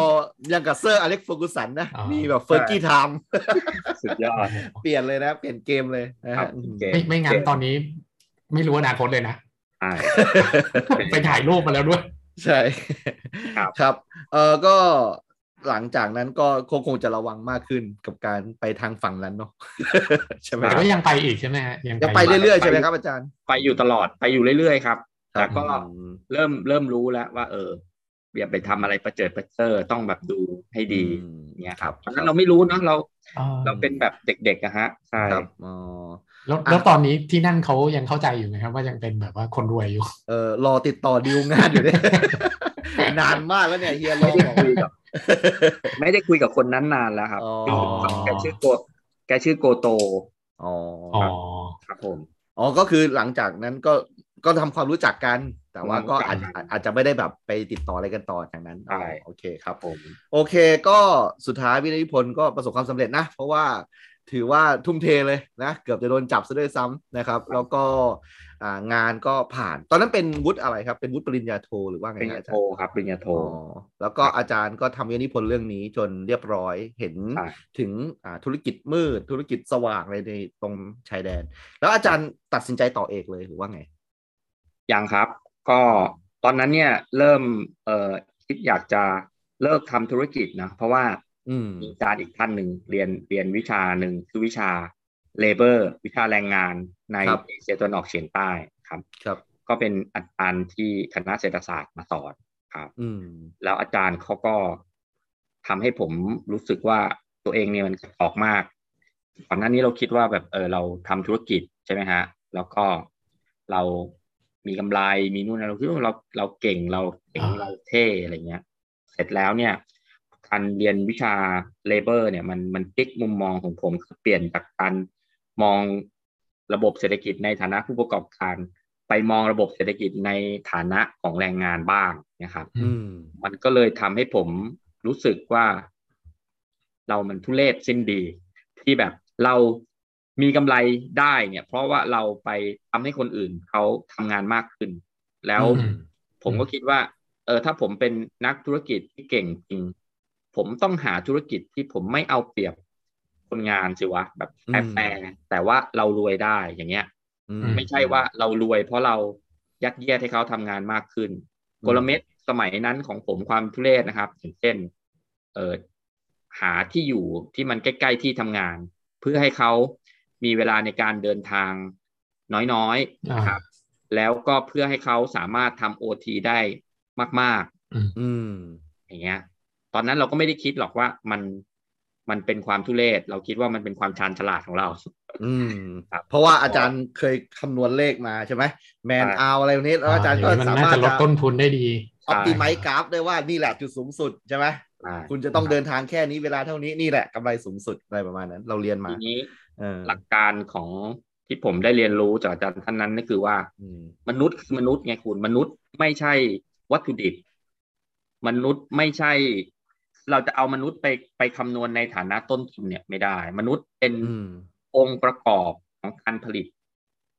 แต่มนุษย์ไม่ใช่ปัจจัยการผลิต ปัจจัยการผลิตคือวัตถุดิบเครื่องจักรใช่ไหมฮะ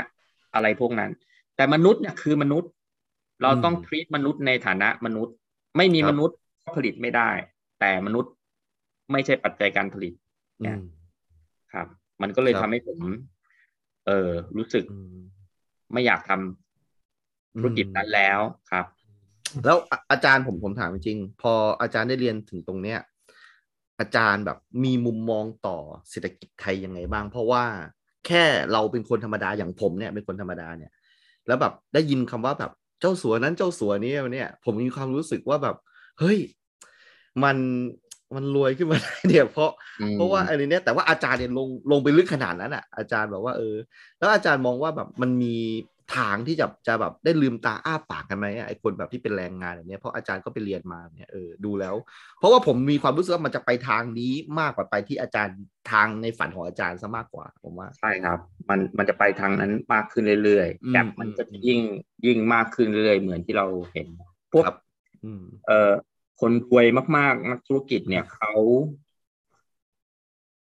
เขาเรียกว่ามันเหมือนเล่นเกมอะมันเหมือนสะสมแต้มอะเงินของเขาคือแบบ คือแต้มที่จะทำให้ตัวเองรู้สึกชนะเพื่อนหรือชนะคนอื่นเนี่ยเขาเขาไม่ได้ไม่ได้สะสมเพื่อที่จะไปเป็นความมั่นคงของตัวเองและครอบครัวแล้ว เพราะครอบครัวมันมั่นคงมันรู้จะมั่นคงแล้ว ธุรกิจกลายเป็นเกมที่ชนะกันสนุกสนุกใช่เหมือนมันเหมือนเป็นฮอบบี้อะมันเหมือนเป็นเป็น กิจกรรมที่เขาเอ็นจอยครับอ๋อจริงเหรอครับเนี่ยฟังแล้วสะเทือนใจ เออรู้สึกแบบนั้นเนาะมันครับจะต้องห้ามหันจะต้องเอาชนะด้วยกำไรด้วยตัวเลขเนี่ยครับ โดยที่โดยที่มองมองคนที่ทำงานให้เป็นแบบต้นทุนคือ เมื่อก่อนเนี่ย เวลาที่เทคโนโลยีมันพัฒนาใช่ไหมฮะ เราก็คิดว่า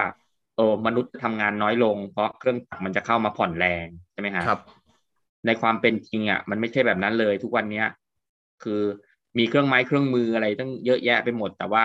นายจ้างก็หางานมาให้คุณทำอะไปดูร้านร้านสะดวกซื้อฮะ เมื่อก่อนเอ็กซ์ต้องเอ็กแล้วก็มีดาดเนาะครับเดี๋ยวนี้ยิงตึ๊ดตึ๊ดตึ๊ดตึ๊ดแค่นี้แค่อันนี้อย่างเดียวประหยัดเวลาไปตั้งไม่รู้เท่าไหร่ แต่ถามว่าเขาได้พักไหมเขาไม่ได้พักหรอกเขาต้องทำอย่างอื่นมากขึ้นก็ยังกะแปดชั่วโมงเหมือนเดิม ครับทำงานมากกว่าเดิมอีกตอนนี้มีอะไรอะมีทั้งกาแฟมีทั้งผัดกะเพราแบบสดๆมีโอ้นี่ยังต้องมีขับรถส่งของด้วยนะ ใช่ใช่ใช่เอออะนั่นแหละเดี๋ยวเดี๋ยวขับรถนี่เป็นไฮไลท์เพราะว่าอาจารย์โบนี่คือนี่เลย คนที่แบบไปขับมาแล้วด้วย อะเดี๋ยวเอาตรงนี้ก่อน มุมมองตอนนี้อาจารย์เปลี่ยนไปละเรื่องของการทำธุรกิจแล้วอยู่ดีเนี่ย ไม่ไม่แบบว่าไปบอกที่บ้านยังไงครับว่าอยู่ดีจะเลิกทำธุรกิจแล้วอะในเมื่อเป็นรายได้หลักของอาจารย์ประมาณเนี้ยอืมที่บ้านก็ไม่ค่อย เอ่ออะไรผมเท่าไหร่คือผมอยากทำอะไรก็ก็ผมไม่ต้องไม่ค่อยต้องปรึกษาคือไม่ค่อยปรึกษาครับ คือทำอะไรก็ทำแต่อาจารย์ไม่รู้สึกว่ามันเป็นเรื่องใหญ่มากเหรออาจารย์ทิ้งธุรกิจที่อาจารย์สร้างขึ้นมาเนี่ยผมยังรู้สึกแบบแล้วแบบว่าใหญ่มากเลยนะ แล้วมันใหญ่มากนะครับ มันก็ไม่ได้แบบไม่ได้แบบมีเอ่อใหญ่โตอะไรมากมายครับแต่ว่าเราไม่ได้เป็นลูกจ้างนะก็เป็นธุรกิจขนาดเล็กก็มีพนักงานสักยี่สิบกว่าคนอะไรเงี้ยครับลูกน้องครับ ก็ก็แบบนั้นแล้วเรารู้สึกว่า เออ ถ้างั้นเราควรจะต้องหางานที่ใช้ตัวเองเป็นต้นทุนนะครับ ไม่ต้องไปเอาเปรียบคนอื่นอย่างเงี้ยครับก็เลยก็เลยเปลี่ยนมา ตอนก็ตอนนั้นก็พอดีย้ายไปอยู่ที่เชียงใหม่ครับ แล้วก็เอ่ออดีตคนรักผมเนี่ยเขาก็เป็นสายออกแบบสายดีไซน์อะไรแบบนี้ครับ เราก็เลยทำคือผมทำธุรกิจมาหลายอย่างเนาะผมก็เห็นว่าเออธุรกิจไม่ว่ามันจะธุรกิจมันจะเป็นอะไร แต่ pattern มันก็คล้ายๆกันอะใช่ไหมฮะไม่ว่าจะเปลี่ยนการเป็นผู้รับเหมามาเป็นเอ่อทำโรงงานหรืออะไรอย่างเงี้ยครับ จริงๆทักษะในการทำธุรกิจ format มันไม่ต่างกัน มันมี detail ที่ที่แตกต่างกัน ดังนั้นผมพอจะเข้าใจว่าคนทำธุรกิจเขาเขาคิดยังไงเขาต้องการอะไรเงี้ยครับ ส่วนเอ่อน้องคนนั้นเขาก็เออเป็นสายดีไซน์นะเขาก็เดิมเดิมเนี่ยเขาก็มาช่วยในเรื่องของการออกแบบเรื่องผลิตภัณฑ์ เรื่องแพคเกจจิ้งอะไรให้ให้ผมนี่แหละ ตอนหลังก็เลยจีบเขาแล้วก็พอเป็นแฟนกันอะไรเงี้ยครับ เราเราก็เห็นว่า เออ น้องที่เรียนมาทางออกแบบเขาก็จะเน้นเรื่องความสวยงามอะไรพวกนี้เป็นหลักแต่นักธุรกิจเนี่ย สวยงามชอบแต่ไม่ต้องเป็น first priority เอาฟังก์ชันก่อน คือเราอืมต้องการขายของได้ก่อนส่วนอ่าความสวยงามมาทีหลังเนี่ยครับ ผมก็เลยเห็นว่าเออจริง ๆ มันก็มีมันก็มีโอกาสทางธุรกิจนะที่เราจะเข้าไปช่วยกิจการเนี่ยทำในเรื่องของการพัฒนาผลิตภัณฑ์ใช่ไหมครับ โดยเอาวิธีคิด แบบนักธุรกิจเนี่ยกับการนำเสนอแบบที่มันเป็นในเชิงวิชวลครับอืมเข้าไปผสมผสานกัน เราก็เลยไปทำเอ่อบริษัทที่มันเกี่ยวข้องกับเรื่องของการทำ marketing communication อะไรลักษณะแบบนี้อืมด้วยกันครับที่เชียงใหม่ที่เชียงใหม่ครับผมอืมอะก็อาไม่จารได้ย์ใหแบญ่บมากก็ทำกันอยู่สองสามคนนี่แหละครับ ผมแลแลดูเหมือนเป็นบริษัทที่น่าจะอยู่ในกรุงเทพไหมฮะแต่อาจารย์ไปอยู่เชียงใหม่ แล้วอาจารย์จะมีลูกค้าอะไรอย่างนั้นไหมฮะใช่คือเชียงใหม่กำลังเริ่มเปลี่ยนอ๋ ครับอเทรนด์การทำธุรกิจในเชียงใหม่กำลังเริ่มเปลี่ยนจากรุ่นคุณพ่อไปสู่รุ่นคุณลูก แล้วก็อ่ารุ่นคุณลูกเนี่ยก็อาหารมามองกรณีศึกษาจากในส่วนกลางหรือจากต่างประเทศอะไรแบบเนี้ยครับอ่าอ่าดังนั้นเหมือนกับมันมีการเรียนมันเป็น MBA การแล้วเนาะมันครับรุ่นรุ่นคนเจเนอเรชันใหม่เรียนบริหารธุรกิจมาจากแบบตำราฝรั่ง MBA ก็เลยมองว่า เออ มันก็ต้องมี marketing ที่ดีประมาณนั้น แล้วอาจารย์ก็มาเติมเต็มตรงนี้ ประมาณนั้นครับผมใช่อ๋อแล้วแล้วแล้วแล้วได้ไหมอาจารย์ บริษัทอาจารย์ พอได้นะครับ ก็ได้ประสบการณ์เราเอาเอาความรู้เรื่องของการทำ research ไปใช้เยอะๆเนาะบางครับทีมันมีงานวิจัยที่อยู่ในรูปของของงานวิจัยเลย หรือว่าวิทยานิพนธ์ปริญญาโทปริญญาเอกอย่างเงี้ยครับที่มันเกี่ยวข้องกับเรื่องของการตลาดเนาะอืมอืมเราก็เอาองค์ความรู้เหล่านั้นเนี่ยมาใช้เนี่ยครับ มาเอ่อ support ไอเดียเราอะว่าเอออมมันควรจะต้องทำแบบนี้แบบนี้แบบนี้ เพราะว่ามันมี research บอกว่าผู้บริโภคกลุ่มนี้เขามีพฤติกรรมแบบนี้แบบนี้อะไรเงี้ยคือออืมเราไม่ได้แบบว่า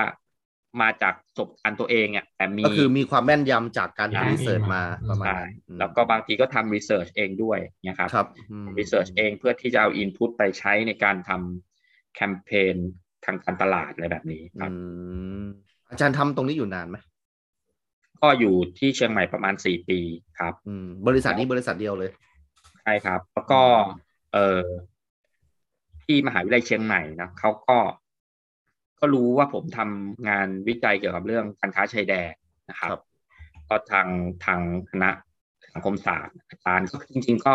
ก็รู้จักกันเพราะว่าเชียงใหม่ก็ไม่ใหญ่มากใช่ไหมครับอ่าแล้วก็เวลามีอีเวนต์ทางวิชาการอะไรอย่างเงี้ยเนาะผมก็อืมผมก็ชอบนะผมก็โหยหา ผมก็เข้าไป ฟังไปอืมอะไรบ้างก็เลยครับก็เลย พอรู้จักกัน แล้วก็เขาก็เคยอ่านงานวิทยานิพนธ์อะไรเงี้ยครับ ก็เลย เอ่อมีโครงการวิจัยโครงการใหญ่ แล้วก็อยากจะให้ผมทำโครงการย่อยเกี่ยวกับเรื่องของเนี่ยครับ การค้าชายแดนที่แม่สอดครับ ตั้งแต่อดีตมาจนถึงเนี่ย ยุคเขตพัฒนาเศรษฐกิจพิเศษอืมครับอืมอืมผมก็เลยได้เข้าไป เอ่อเกี่ยวดองกับกับทางมหาวิทยาลัยในฐานะนักวิจัยเนี่ยครับอืมครับผมก็ใช่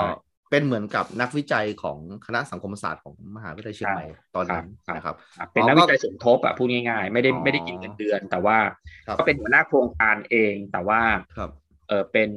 โครงการใหญ่นี้รับผ่านมาทางคณะสังคมศาสตร์มหาวิทยาลัยเชียงใหม่ครับครับก็เป็นหัวหน้าโครงการย่อยอย่างนี้ อืมอืมครับครับ ก็ก็อาจารย์ก็ดูยุ่งยุ่งๆอะนะอยู่เชียงใหม่ก็ไม่ถึงกับแบบว่างเลย เพราะว่ามีกิจการของบริษัท แล้วก็มีงานวิจัย ซึ่งดูจริงจะจริงจังด้วย เพราะว่าทำกับมหาลัยนะไม่ได้วิจัยเพื่อแบบไปทำการตลาดประมาณเนี้ยนะใช่ก็ก็ดูทำดูโฮมดีสเตนะย์ชีวิตด้วยเฮ้ยจริงเหรอฮะโฮมสเตย์หลายเป็นไงอย่างเป็นไงเล่าอะไรให้ฟังหน่อยทำโฮมดีสเตย์ที่ดีเชียงไหมใหฮะม่ดีไหมฮะ มีดีใครครับไปนอนบ้างฮะ ลูกค้าก็อาจารย์โดยมีมากใครขายผ่าน Airbnb อ่าโอ เคและเนี่ยเป็นจุดเริ่มต้นที่ทำนี่ไงให้ผมดิจิตอลแพลตฟอร์มใช่ไหมฮะครับอ่าครับใช่ไหมฮะเออเออแบบนะคนั้รันเลยใช่ครับผมอ๋อโอเคก็คือเท่าที่ฟังนี่อาจารย์ทำมาเยอะมากเลยนะแล้วแล้วไม่ได้ยึดติดว่าจะต้องเป็นงานวิศวกรรมอย่างเดียวเอ้ยเออเห็นนั้นน่าสนใจก็กระโดดลงไปเลย ครับเออครับที่อุยเป็นถ้าเด็กๆหนูๆฟังอยู่นี่เออสนับสนุนแนวคิดนี้นะฮะผมชอบ ชอบอะไรลุยเลย เออ อาจารย์คิดนานไหมกว่าจะเปลี่ยนไปแต่ละอย่างเนี่ยใช้เวลาคิดนานไหมเพราะอาจารย์บอกว่าอาจจะต้องแบบว่าไปอยู่กับมันแบบ แบบจริงจังกับมันขนาดนั้นอืมเออต้องทุ่มอะเออ ตอนหลังผมก็เลยมาคิดว่าอืมอาชีพทำวิจัยเนี่ยเหมาะกับผมมาก เพราะว่าเราสามารถอ๋อที่จะที่จะเปลี่ยนจุดโจทย์ที่เราสนใจไปได้เรื่อยๆ แล้วในอดีตที่เราอืมเปลี่ยนจากการทำธุรกิจประเภทหนึ่งไปเป็นอีกประเภทหนึ่ง ไม่ใช่เพราะว่า ธุรกิจมันไปต่อไม่ได้นะเพียงแต่ผมรู้สึกว่าพอเรารู้หมดแล้วเราก็เราก็อยากจะลองทำอย่างอื่นที่มันเป็นของใหม่อืมใช่ครับ โอเค อะ นั่นก็คือชีวิตที่เชียงใหม่ เปิดโฮมสเตย์แล้วก็มีอ่าสิ่งที่เรียกว่าดิจิทัลแพลตฟอร์มเข้ามาในชีวิตอาจารย์ ก็คือว่าอะ Airbnb Airbnb มันน่าสนใจ เพราะว่า เฮ้ย เราสามารถจับคนอยากนอน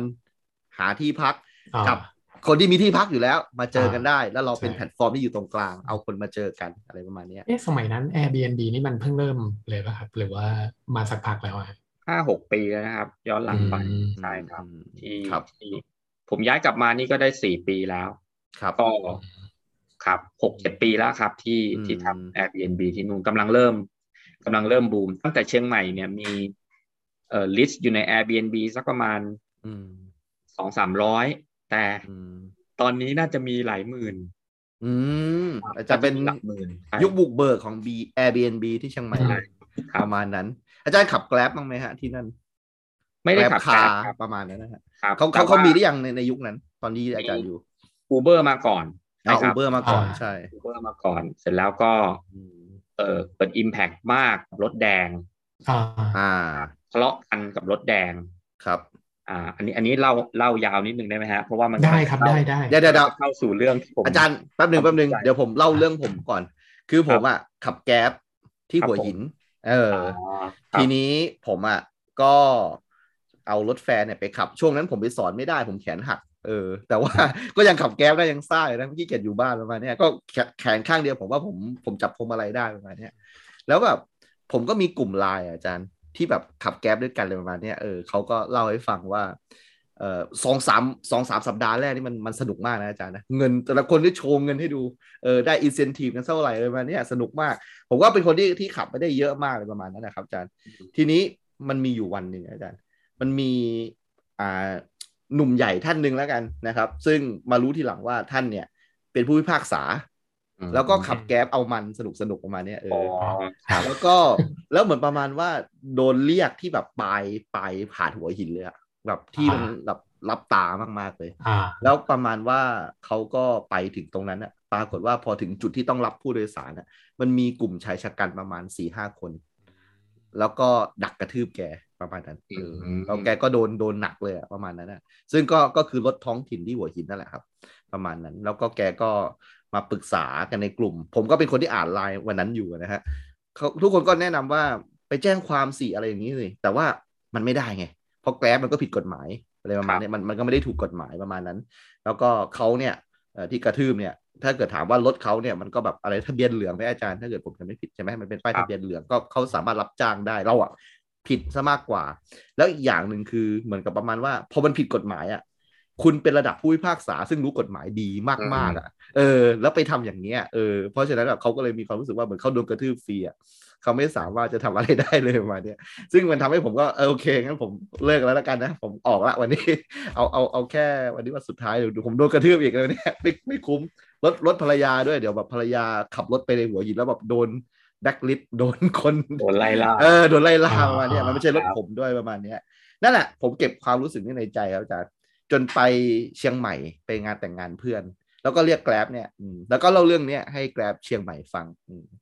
แกร็บที่เชียงใหม่บอกว่าเขารวมรวมเงินลงขันกันเขามีปัญหาจริงเขามีปัญหาจริง แต่ใครที่มีปัญหาเนี่ยคือแกร็บด้วยกันเนี่ยมันมีสหกรณ์ตรงกลาง แล้วก็รวมเงินกันลงขัน ไปจ้างนักเลงกระทืบกลับเออ๋ออประโอมาณเคนั้นก็ใช้วิธีตาต่อใช่ตาใช่ฟันต่อฟัน ก็โอเคก็มันเป็นด้านมืดเหมือนกันใช่ไหมอ่าโอเคมึงอ่ากระทืบกูกูกระทืบกลับเนี่ยเออโอเคเขาก็เขาก็รู้มีอันนี้อยู่ว่าไงเออเขาก็ขับได้ประมาณหนึงก็ เออทำให้แบบดูน่ากลัวขึ้นมานิดนึงนะสำหรับคนขับแก๊บก็แบบมึงทำกูได้กูก็ทำมึงกลับได้ประมาณนี้อะเรื่องของผมประมาณนี้จบอาจารย์อะทีนี้ผมแค่เล่าประสบการณ์ที่ผมไม่ได้ฟัง เนี่ยครับถามครับถามผมครับผู้ไผ่ต่อว่าฮะทำไมคนขับเก่า คนที่อยู่ในอาชีพมาก่อนกับคนครับที่เข้าสู่อาชีพใหม่ ต้องมากระทืบกันแล้ว ต้องมีการลงขันไปกระทืบกลับ แล้วบริษัทแพลตฟอร์มอยู่ตรงไหนในความขัดแย้งนี้ ใช่ใช่มีมีความรับผิดชอบตรงไหนในในความใช่ขัดฮะแย้งนี้ใช่ใช่ฮะเขาก็ลอยตัวอยู่เนาะอืมประมาณนั้น คล้ายๆกันกับที่เล่าให้ฟังเมื่อสักครู่นี่แหละฮะครับที่ผมเชียงใหม่ก็มีปัญหาคล้าย ๆ กันเขามีรถแดง แล้วก็มี อ่าอูเบอร์มา ซึ่งครับเชียงใหม่เขาก็เบื่อหน่ายกับรถแดงมาก เพราะว่าเขาอืมไม่มีมาตรฐานเรื่องราคาเรื่องอะไรอย่างนี้ใช่ไหมฮะครับออกอูเบอร์มาอะเขาก็ใช้อูเบอร์กัน พอเขาใช้อูเบอร์กันเสร็จอ่ารถแดงก็ไม่พอใจประท้วงไปล้อม คนขับอูเบอร์ลากคนผู้โดยสารลงมาบ้างอะไรบ้างอะไรอย่างเงี้ยครับอืมเราเราก็เบื่อหน่ายนะเราก็เอ้ย ทำไมทำแบบนี้วะทำไมไม่รู้จักปรับปรุงตัวเองพัฒนาตัวเองอะไรอย่างเงี้ยนะครับ เราก็ครับมองผู้บริโภคเป็นแบบนั้นจนวันหนึ่งอะผม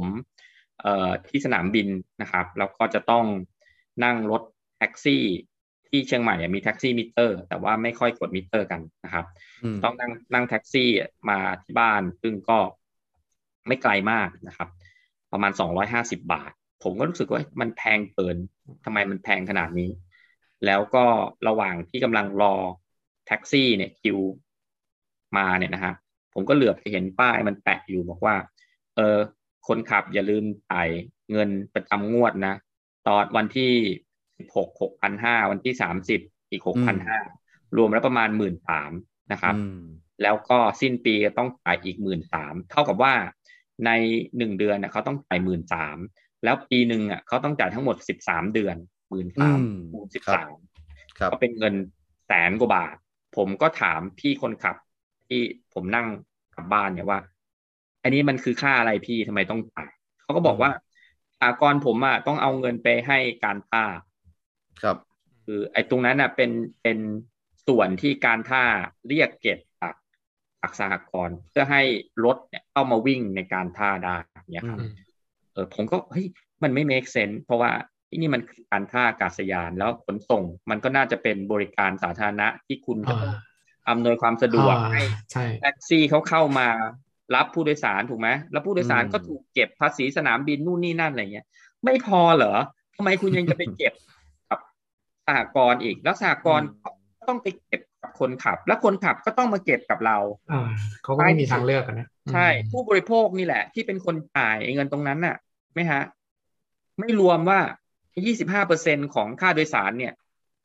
อันท่าเก็บอีกนะ ไม่ใช่แค่เดือนละหมื่นสามอย่างเดียวนะไอ้ยี่สิบห้าเปอร์เซ็นที่เก็บจากผู้โดยสารเนี่ย อันท่าเอาไปอีกอืผมก็ โอ้โห นี่มันปัญหาเชิงโครงสร้างนี่หว่าไหมฮะอืมอืมคราวนี้ก็เลย เออลงไปทำเป็นบทความ ตอนนั้นเนี่ยผมก็ไปเป็นเอ่อกองบกของสำนักข่าวออนไลน์นะชื่อครับ TCIJ นะครับ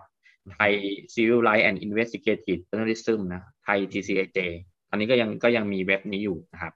ก็เลยก็เลยลงไปทำเอ่อประเด็นเนี้ยนะครับ แล้ว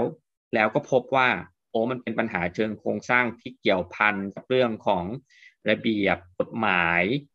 การเมืองสีเสื้อโอ้มันมันมันอุตลุดไปหมด มันทำให้ผมเข้าใจแล้วว่า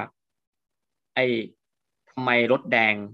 กับรถแท็กซี่เขาถึง โกรธอูเบอร์ขนาดนั้น เพราะมันเป็นความมันเป็นอืมความมั่นคงทางอาชีพของเขาครับแล้วอืมพวกเขาก็ไม่ค่อยมีทางเลือก ถ้ามีทางเลือกอื่นเขาก็ไม่ได้อยากจะมาทำอาชีพนี้ไหมฮะอืมแต่มันไม่มีทางเลือก แล้วพอจะเข้าสู่อาชีพมันก็สิทธิ์ในการวิ่งมันจำกัดอีกเขาก็ต้องเปลี่ยนมือกันพอจะเปลี่ยนมือกันเขาก็จะขายเขาเรียกว่าขายป้ายนะ แต่จริงครับๆป้ายมันไม่มีราคาหรอกครับมันคือขายสิทธิ์ในการประกอบอาชีพอะซึ่งอืมมันก็หลายตังค์ หลายหมื่นบาท บางบางอันบางช่วงก็เป็นแสนบาทอะไรเงี้ยครับครับเพราะมันมีต้นทุนอย่างอื่น แล้วพอแพลตฟอร์มนี้เข้ามา มันก็มาแบบสั่นคลอนความมั่นคงทางอาชีพเขาใช่ไหมฮะเขาก็โกรธแล้ว ในมุมมองของพวกเขาพวกเขาคือทำถูกกฎหมายอืมกฎหมาย มีเอ่อข้อบังคับต่างๆ ที่เขาต้องทำตามรถต้องไปจดทะเบียนสาธารณะตัวเขาก็ต้องไป มีใบขับขี่สาธารณะตรวจสภาพปีละสองครั้งอะไรเงี้ยครับ แต่คนที่มาวิ่งผ่านแพลตฟอร์มอะไม่ผิดนะอืมครับหมายถึงมาวิ่งได้เนี่ยนะครับ แล้วก็ไม่ต้องทำอะไรต่างๆ เหล่านี้เลยอืมเขารู้สึกว่านี่อืมมันเป็นการแข่งขันที่มันไม่เป็นธรรมสำหรับเขา อืม เนี่ยเขาก็เลยเขาก็เลยเขาก็เลยโกรธแล้ววิธีการแสดงออกมันก็เลยออกไปในออกไปในลักษณะนั้นไปครับผมก็เลยเริ่มเริ่มเข้ามาสนใจ ไอตัวธุรกิจแพลตฟอร์มเนี่ยจากมุมของคนที่อยู่ในอาชีพก่อนเขาได้รับผลกระทบยังไง เสร็จแล้วพอผมไปตามสัมภาษณ์คนที่เขาทำงานบนแพลตฟอร์ม ผมรู้สึกว่าเฮ้ยมันก็แย่ไม่ต่างกันเลยนะอืมคนที่ทำงานบนแพลตฟอร์มก็ถูกแพลตฟอร์มเอารัดเอาเปรียบสร้างสภาพควบคุมอะไรต่างอืมสารพัดอืมเนี่ยครับๆสรุปว่าอืมมีทั้งความขัดแย้ง มีทั้งปัญหาเชิงโครงสร้าง มีทั้ง ความไม่มั่นคงทางอาชีพมีประเด็นต่างๆ เยอะแยะไปหมดเลยดังนั้น มันจึงมันจึงไม่ง่ายที่เราจะไปชี้นิ้วบอกว่า เออคุณก็ทำตัวเองให้มันดีสิ แล้วเดี๋ยวคนเขาก็จะกลับมาใช้บริการคุณเองที่ผ่านมาคุณก็ทำตัวไม่ดีเนี่ยคนเขาก็ไม่ใช้อะไรแบบเนี้ยอืมอ่ามันมากกว่านั้น มันมีมันมีอะไรแบบอืมเยอะแยะมากมายอันนั้นก็เลยเป็นเป็นเป็นจุดเริ่มต้นที่ที่ได้ทำงานวิจัยเล่มแรก แล้วก็มาดูตัวเองในฐานะที่เป็น Airbnb host ครับพบว่าเฮ้ย Airbnb มันก็เอาเปรียบเรานี่หว่าสารพัดเลย อย่างเงี้ยครับ ก็เลยกลายเป็นอืมประเด็นที่ผมสนใจปัจจุบันเนี้ยก็จะเป็นเรื่องของเนี่ยครับ คนที่อยู่ในอาชีพนี้มาก่อน ได้รับผลกระทบยังไงจากแพลตฟอร์ม แล้วก็คนที่ทำงานบนแพลตฟอร์มเนี่ยเขาก็ได้รับผลกระทบจากแพลตฟอร์ม เนี่ยไปสร้างสภาพควบคุมเอารัดเอาเปรียบเขายังไงอะไรแบบนี้นี่อาจารย์โบ้ผมมีเรื่องมาแชร์อันหนึ่งนะ คือผมอะมีแพลตฟอร์มอันหนึ่งที่ผมไปลงทะเบียนไว้ เป็นไกด์อ่า เป็นไกด์ผมอยู่ในแถวแถวประจวบประมาณเนี้ยมีที่เที่ยวเยอะ แล้วก็มีนักท่องเที่ยวอยากจะไปเที่ยวอยากไปดูอุทยานจะไปดูช้างแล้วเนี่ย ก็จับคนพาเที่ยวกับคนอ่าอยากเที่ยวมาเจอกันประมาณนั้นครับเออผมก็ทำเป็นล่ำเป็นสันนะทำแบบจนแบบคนที่อุทยานนี่รู้จักหมดแล้วยกมือไหว้ผมหมดแล้วเอออ๋ออาจารย์มาอีกแล้วเหรออะไรเนี่ยเออผมก็ไป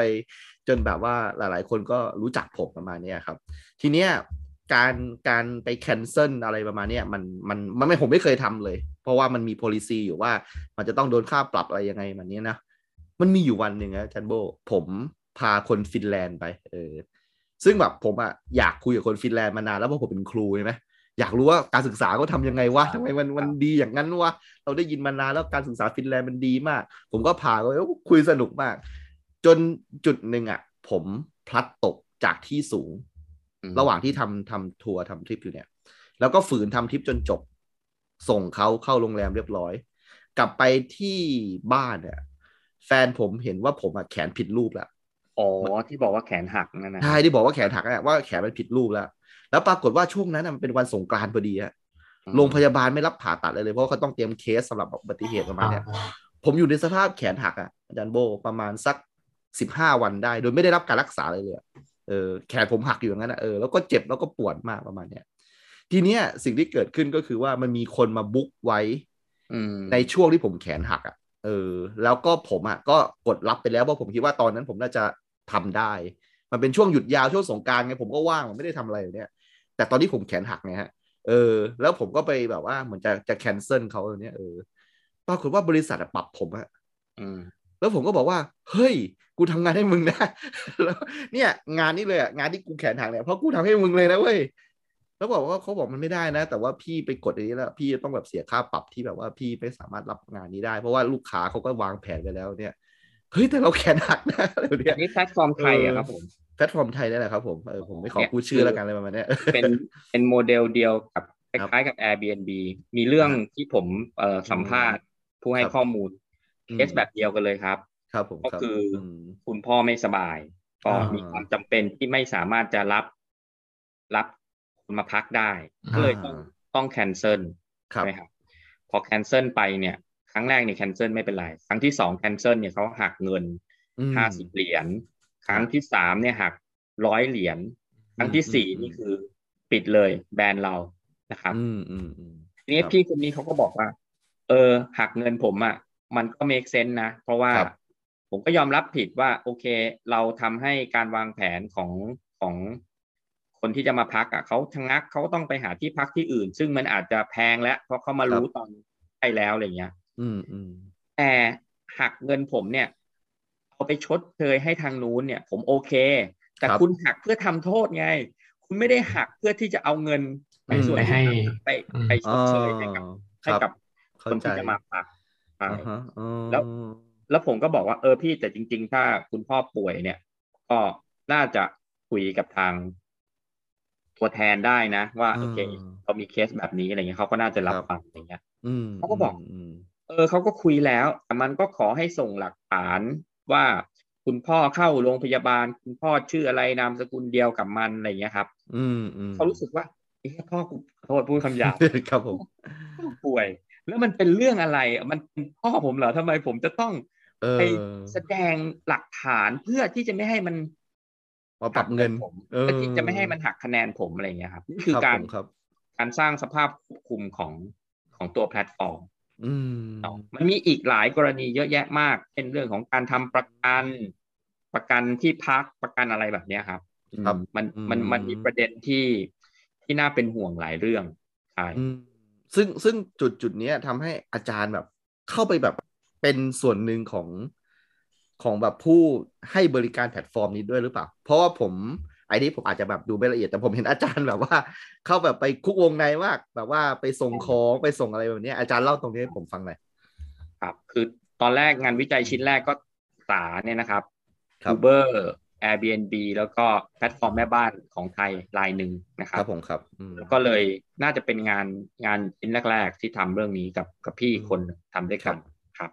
เสร็จแล้วก็เลยเออเริ่มเห็นว่ากิจกรรมแบบเนี้ยมันเริ่มมีเยอะขึ้นเรื่อยๆ โดยเฉพาะอืมขับรถส่งอาหารใช่ไหมครับครับ ซึ่งก็มีความซับซ้อนนะคล้ายๆ แต่ว่าไม่เหมือนครับ ผมก็เลยเอ่อทำวิจัยเรื่องเนี้ยครับ เรื่องแพลตฟอร์มส่งอาหาร แล้วการที่เราจะ เข้าใจสภาพการทำงานนะของของคนส่งอาหาร การปฏิสัมพันธ์กับร้านค้ากับตัวแพลตฟอร์ม หรือกับเพื่อนร่วมงานเขาเนี่ย มันก็จำเป็นอะที่เราจะต้องที่จะต้องไปลองเป็นเป็นเองไรเดอร์เอใช่งไหมฮะอ่าจริงอ่าใช่ครับครับอ่าฮะผมก็เลยเอาตัวเองไปไปทดลองทดลองวิ่งนะครับ อยู่สองสามครั้งสำหรับแพลตฟอร์มหนึ่งแล้วก็อืมเอ่อทำเพื่อที่จะได้ได้ข้ อมูลเพื่อที่จะมาเขียนรายงานเนะครับ แล้วหลังหลังครับที่เราได้ข้อมูลตรงนี้มาแล้วอะเราก็มีเอ่อ insight นะว่าแพลตฟอร์มเนี่ยมันมีปัญหายังไง เราก็เลยทดลองทำแพลตฟอร์มของเราขึ้นมาเองครับ ที่จะแก้ปัญหาเหล่านี้โอเคใช่มันมากเลยอาจารย์นี่เออโครงการที่ผมกำลังทำอยู่เนี่ยครับครับตามสั่งตามส่งเนี่ยมันเป็นอ่าสิ่งที่ต่อยอดมาจากการทำงานวิจัยแล้วเราเห็นว่า เทคโนโลยีมันไม่ได้แย่ไอเราเรียนสายวิทยาศาสตร์มาครับนะครับ เราก็ทนไม่ได้ที่คนสายสังคมจะมาแบบมาประนามเทคโนโลยีอะอ่าเราคิดว่าเทคโนโลยีมันมันไม่ได้ผิดอะแต่ไอการครับเอาเทคโนโลยีไปใช้อะคุณใช้ยังไง คุณปรัชญาของเทคโนโลยีมันต้องทำให้มนุษย์สบายขึ้น มีความเป็นอยู่ที่ดีขึ้นแต่ปัจจุบันมันถูกเอาไปใช้เป็นเครื่องมือในการขูดรีดในการทำกำไรอะมันมันไม่ได้ผิดที่ตัวเทคโนโลยี อืมมันผิดที่วิธีคิดของของ คนที่เป็นผู้ประกอบการอืมอืมผมก็เลยพยายามที่จะดึงเอาสปิริตของเทคโนโลยีกลับคืนมาแสดงครับให้ทุกคนเห็นว่า เราใช้มันให้ดีเนี่ย มันเป็นเครื่องมือที่ทำให้ทุกคนได้ประโยชน์ร่วมกันได้ นี่ อืมครับซึ่งตอนนี้อาจารย์สร้างแพลตฟอร์มขึ้นมาเองเลยเหรอครับใช่ครับคตามสั่งอ๋อตามส่งครับ ผมสามารถไปโหลดได้ผมม่โค้เองนะ ผมก็ไปอ๋อหาอ๋ออ๋อฮะน้องๆนิสิตอะวิศวะอ่าคอมพิวเตอร์อะหครับลายครับๆคนครับที่ลาดกระบังเนี่ยครับเขามาช่วยกันเออเอาไอเดียไปขายเงี้ยครับเขาก็เราอยากจะทำเพื่อสังคมก็มาก็มาช่วยกันช่วยกันทำใช่โอเค อาจารย์ทีนี้ผมผมเริ่มเริ่มน่าสนใจละคือณตอนนี้เนี่ย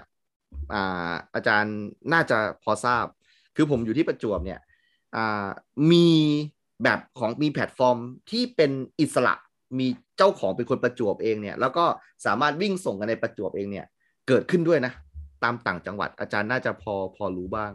อันนี้เออน่าจะเป็นแฟรนไชส์ครับผมไม่ไม่ไม่ใช่เป็นเป็นแฟนชายเลยอาจารย์เหมือนกับว่าว่า คือที่ผมทราบเนี่ย คือมันมีเหมือนมีคนเขียนให้อาจารย์อ๋อแล้วก็ครูที่ อ่าโรงเรียนโรงเรียนหนึ่งซึ่งผมรู้จักเนี่ยเขาไปซื้อมาเอออาจจะเป็นแฟรนไชายก็ได้อาจจะเป็นแฟรนไชายก็ได้ แล้วก็เขาก็มาบริหารจัดการแบบเนี้ยเออ แต่ทำได้ไม่นานก็ก็เจ๊งอะครับ เพราะว่ามันก็สู้เจ้าใหญ่ไม่ได้ประมาณใช่มันโหดอุตสาหกรรมนี้มันโหดเราใช่เราแข่งไม่ได้ แต่เรา แล้วอาจารย์เป็นใครอะอาจารย์ไปแข่งกับเขาผมไม่ได้แข่งนะเออเออแค่เออผมครับแค่ผมสร้างทางเลือกให้กับ ผมคิดว่าถ้าผู้บริโภครู้ว่าครับไอกิจกรรมทางเศรษฐกิจแบบนี้มันก่อให้เกิดปัญหายังไงอะเขาอืมอาจจะอยากมีทางเลือกอื่นใช่ไหมคครัรับบ เหมือนเราด่าร้านสะดวกซื้อรายใหญ่อะแต่ท้ายสุด เราก็ต้องอืมเดินเข้าร้านสะดวกซื้อเพราะแถวบ้านมันไม่มีร้านโชว์หวยแล้ว อืมอย่างเงี้ยฮะ ถ้ามันมีทางเลือกอะ เราก็อาจจะไม่สนับสนุนเขาใช่ไหมครับอืมดังนั้นผมก็อยากจะทำตัวเป็นเป็นทางเลือกอะอาจารย์ ผมว่าถึงเวลาแล้วอาจารย์พูด เรื่องของแอปอาจารย์เนี่ยหนักๆเลยเผื่อเผื่อผมจะเอามาใช้ในประจวบผมบ้างเนี่ยเผื่อพี่โดมจะเอาไปใช้แถววังหินบ้างอะโอเค มันเป็นยังไงอาจารย์อะครับ คืออืมก็เป็นเครื่องมือนะ ตอนแรกเนี่ย เมื่อตอนเอ่อล็อกดาวน์โควิดครั้งแรกอะ ผมก็ไปร่วมกับสมาคมผู้ขับขี่จักรยานยนต์รับจ้างนะฮะอ่าครับเอ่อได้รับทุนมานิดหน่อยนิดมาก ๆเลยครับ ว่า เอยเราอยากจะทดลองทำโมเดลเป็น proof of concept อะครับว่า เอ๊ะ เราจะลดความสำคัญของแพลตฟอร์มจากเครื่องมือทำเงินไปเป็นแค่เครื่องมือที่ทำให้ทุกคนที่เขามีอาชีพอยู่แล้วอะเขามีโอกาสทางอาชีพมากขึ้น โดยที่ไม่ถูกเอาเปรียบใช่ไหมอะไรเงี้ยครับ ครับไปทำที่ลาดพร้าวร้อยหนึ่งแล้วตอนนั้นเราก็ไม่มีทีม dev ของตัวเองแล้วเงินเราก็ไม่มี เราก็ใช้เอ่อแอปแบบประมาณสี่ห้าแอปแบบพร้อมกันมาออกแบบ process ในการทำงานนะครับ ให้เอ่อ ลูกค้าในชุมชนสั่งอาหารผ่าน web app เนาะพอสั่งผ่าน web app ที่มันเป็นที่มันเป็นแบบว่าเอ่อมัน responsive อะฮะมันเขาคิดว่าอันนี้คือแบบ mobile app จริงๆไม่ใช่มันเป็น web app ที่ใช้เป็นใช้บนมือถืออย่างเงี้ยอืมนะครับอืมมันก็มีระบบตะกร้าสั่งอาหารอะไรเงี้ยครับเราก็ไปปรับแต่งเท่าที่เราทำได้เนาะแล้วก็พอสั่งอาหารพอคำสั่งซื้อเข้ามาใช่ไหมครับเออมันก็มีอีเมล notification เข้ามาแอดมินก็โทรไป บอกร้านค้าที่เราไปสร้างเมนูเอาไว้บนอืมบน web app เนี่ยครับใช้วิธีแบบบ้านๆเนี่ยครับโทรไปบอกเขาอืมอืมเสร็จแล้วก็มีแอปอีกตัวหนึ่งที่ทำให้เรามองเห็นว่าพี่วินในโครงการเราวิ่งอยู่ตรงไหนบ้างเนี่ยครับครับเราก็ไลน์ไปหาพี่วินคนที่อืมอยู่ใกล้ร้านที่สุด แล้วก็ให้เขาไปส่ง location ร้านให้เขาส่ง location ลูกค้าให้เขาแล้วก็ให้เขาไปรับอาหารจ่ายเงินสดให้ร้านค้าไปก่อนนะครับ เสร็จแล้วก็ไป ส่งอาหารแล้วก็ไปรับเงินสดคืนเนี่ยมันก็จำกัดมันกำจัดเ n นพอยต์ของร้านค้าที่หนึ่งไม่ต้องเสียสามสิบเปอร์เซ็นสองได้เงินสดเลยอืมอย่างเงี้ยครับ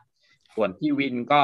เอ่อมีโอกาสทางอาชีพมากขึ้นอืมเพราะปกติกลางวันก็ไม่ค่อยมีผู้โดยสารใช่ไหมครับครับก็ได้ทำงานมากขึ้นแล้วก็ไม่ต้องไปรออืมคือรู้ว่าอีกกี่นาทีเสร็จเนี้ยคร่าวๆก็สามารถไปรับแล้วก็ไปส่งเลย แล้วพอมันคือเป็นอ อาจารย์ทำหน้าที่เป็นแพลตฟอร์ม แต่อาจารย์ไม่ใช่เป็น AI ไม่ใช่เป็นใช่คอมพิวเตอร์อาจารย์เป็น manual เป็นมนุษย์นี่แหละครับคือทำด้วยมือเออด้วยมือทำด้วยมือประมาณนั้มือนอืมตอนแรกเนี่ยผมเนี่ยเป็นแพลตฟอร์มอ่าฮะฮะฮะฮะผมและทีมงานเนี่ยทำตัวเป็นแพลตฟอร์มมนุษย์อ่าครับเป็นคนประสานเลยสิบทิศให้อืมประมาณนั้น แล้วก็ไอ้ตรงนั้นปกติเนี่ย มันจะต้องมีค่าตอบแทนอาจารย์อาจารย์ก็เลือกจะไม่เอาด้วย เพราะอาจารย์ต้องการจะทำให้ตรงนี้มันเห็นว่า เออ มันไปได้ของมันทดสอบใช่อ่าทดสอ่าอบประมาณเป็นนั้น proof of concept แล้วเรารู้สึกว่า เออมมันทำได้นี่หว่าอืมแล้วเราก็มานั่งคิดว่า เออ เราจะ minimize cost ยังไงอย่างเงี้ยครับครับ แล้วก็มานั่งคิดว่า เออคือตอนนี้ไอ้ process ในการ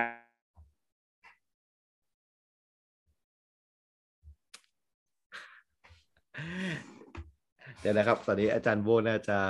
หลุด แป๊บหนึงนะครับโอ้ยกำลังเป็นเรื่องมันเลยโอ้ยสนุกมากเลยอะโอ้ยโหอาจารย์โบททำมาเยอะมากเลยอะครูไผ่ใช่ประทับใจมากประทับใจมากประทับใจมากแขกปีนี้ของเราไม่ธรรมดาฮะอืมเดี๋ยวไอ้นี้ทำแบบอันี้ฟังอ่าเก่งฮะอยู่นะฮะครับผมครับเดี๋ยวเดี๋ยวอาจารย์โบตะกี้นี้พอดีพอดีมันมันตัดไปนิดนึง อาจารย์พูดถึงว่าอาจารย์จะ minimize cost ต่าง Cost ๆอ่าอ่าแล้วยังไงต่อครับ แล้วก็ process ต่างๆนะมัน ลองผิดลองถูกลองผิดลองถูก เราเริ่มจะเห็นว่าอืมเออกระบวนการและ process แบบไหนที่มันเหมาะสมใช่ไหมครับครับ แล้วเราก็เห็นว่าเออระหว่างการดำเนินงานเนี่ย กลุ่มร้านค้า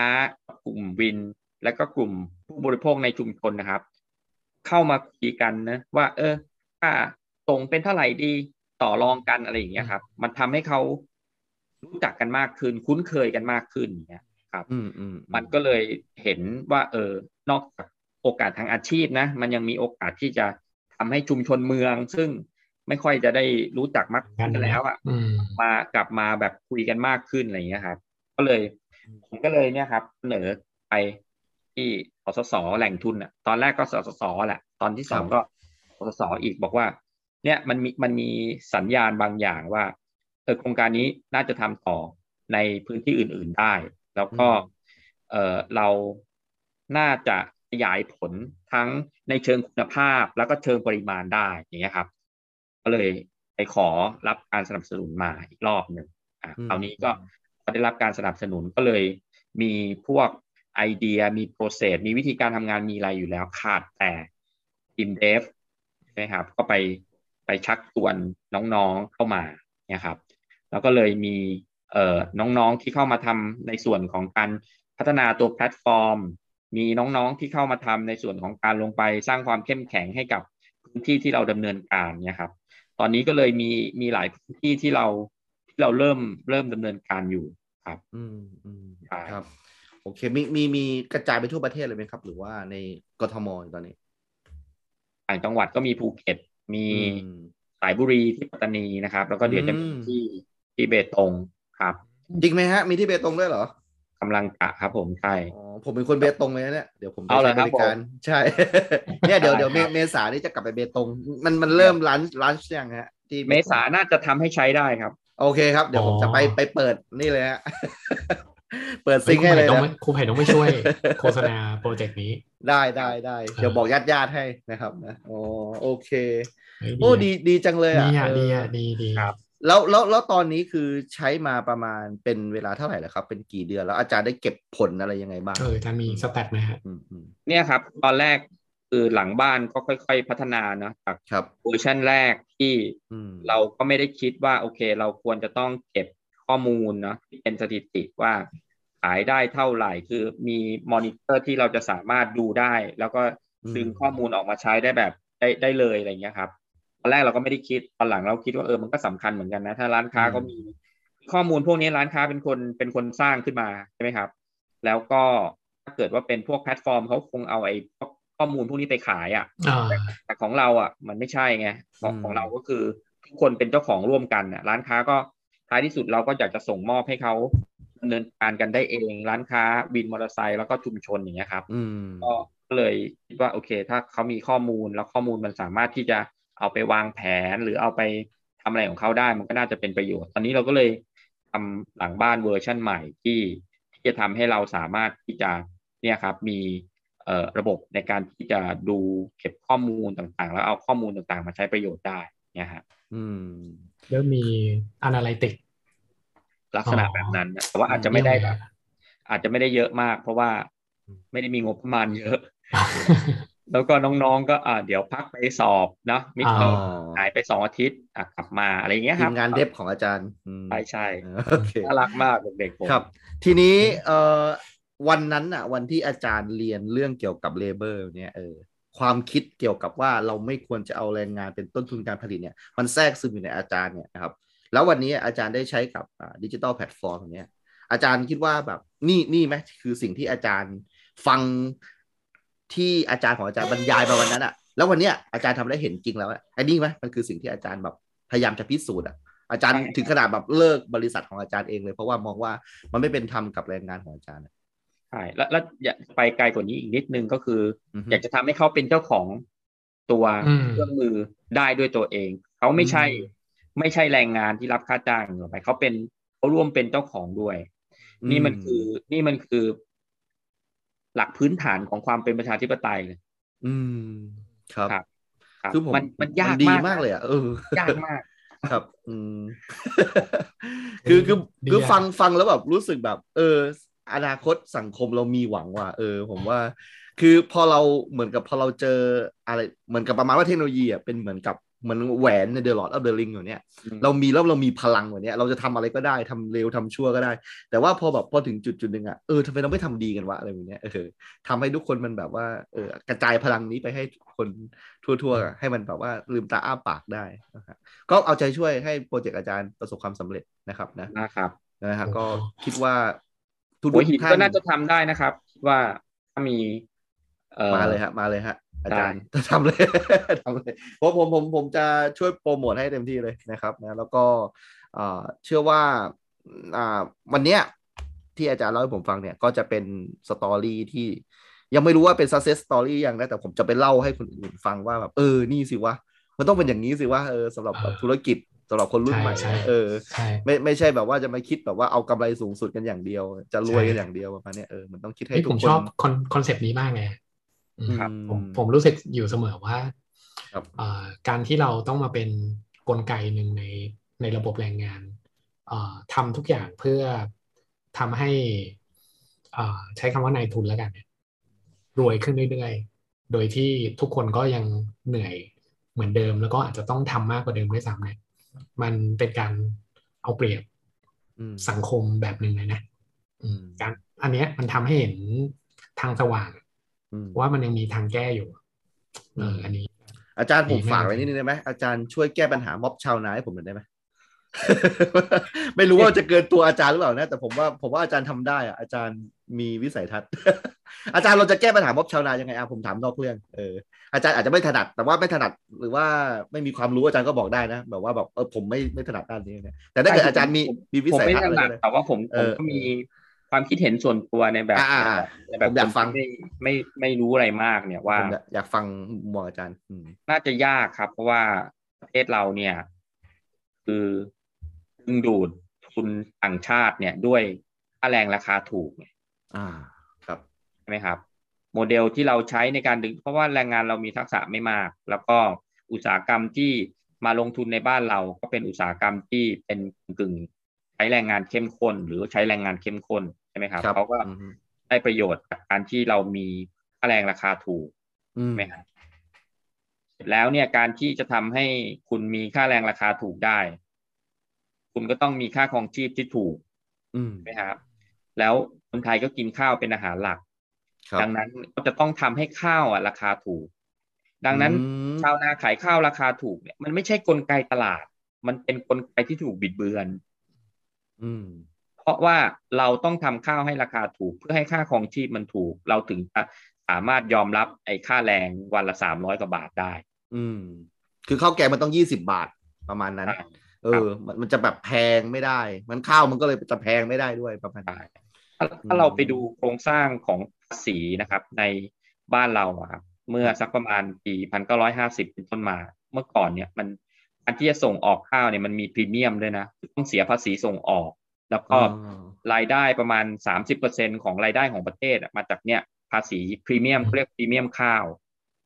เพราะว่าเราต้องการที่จะเอ่อ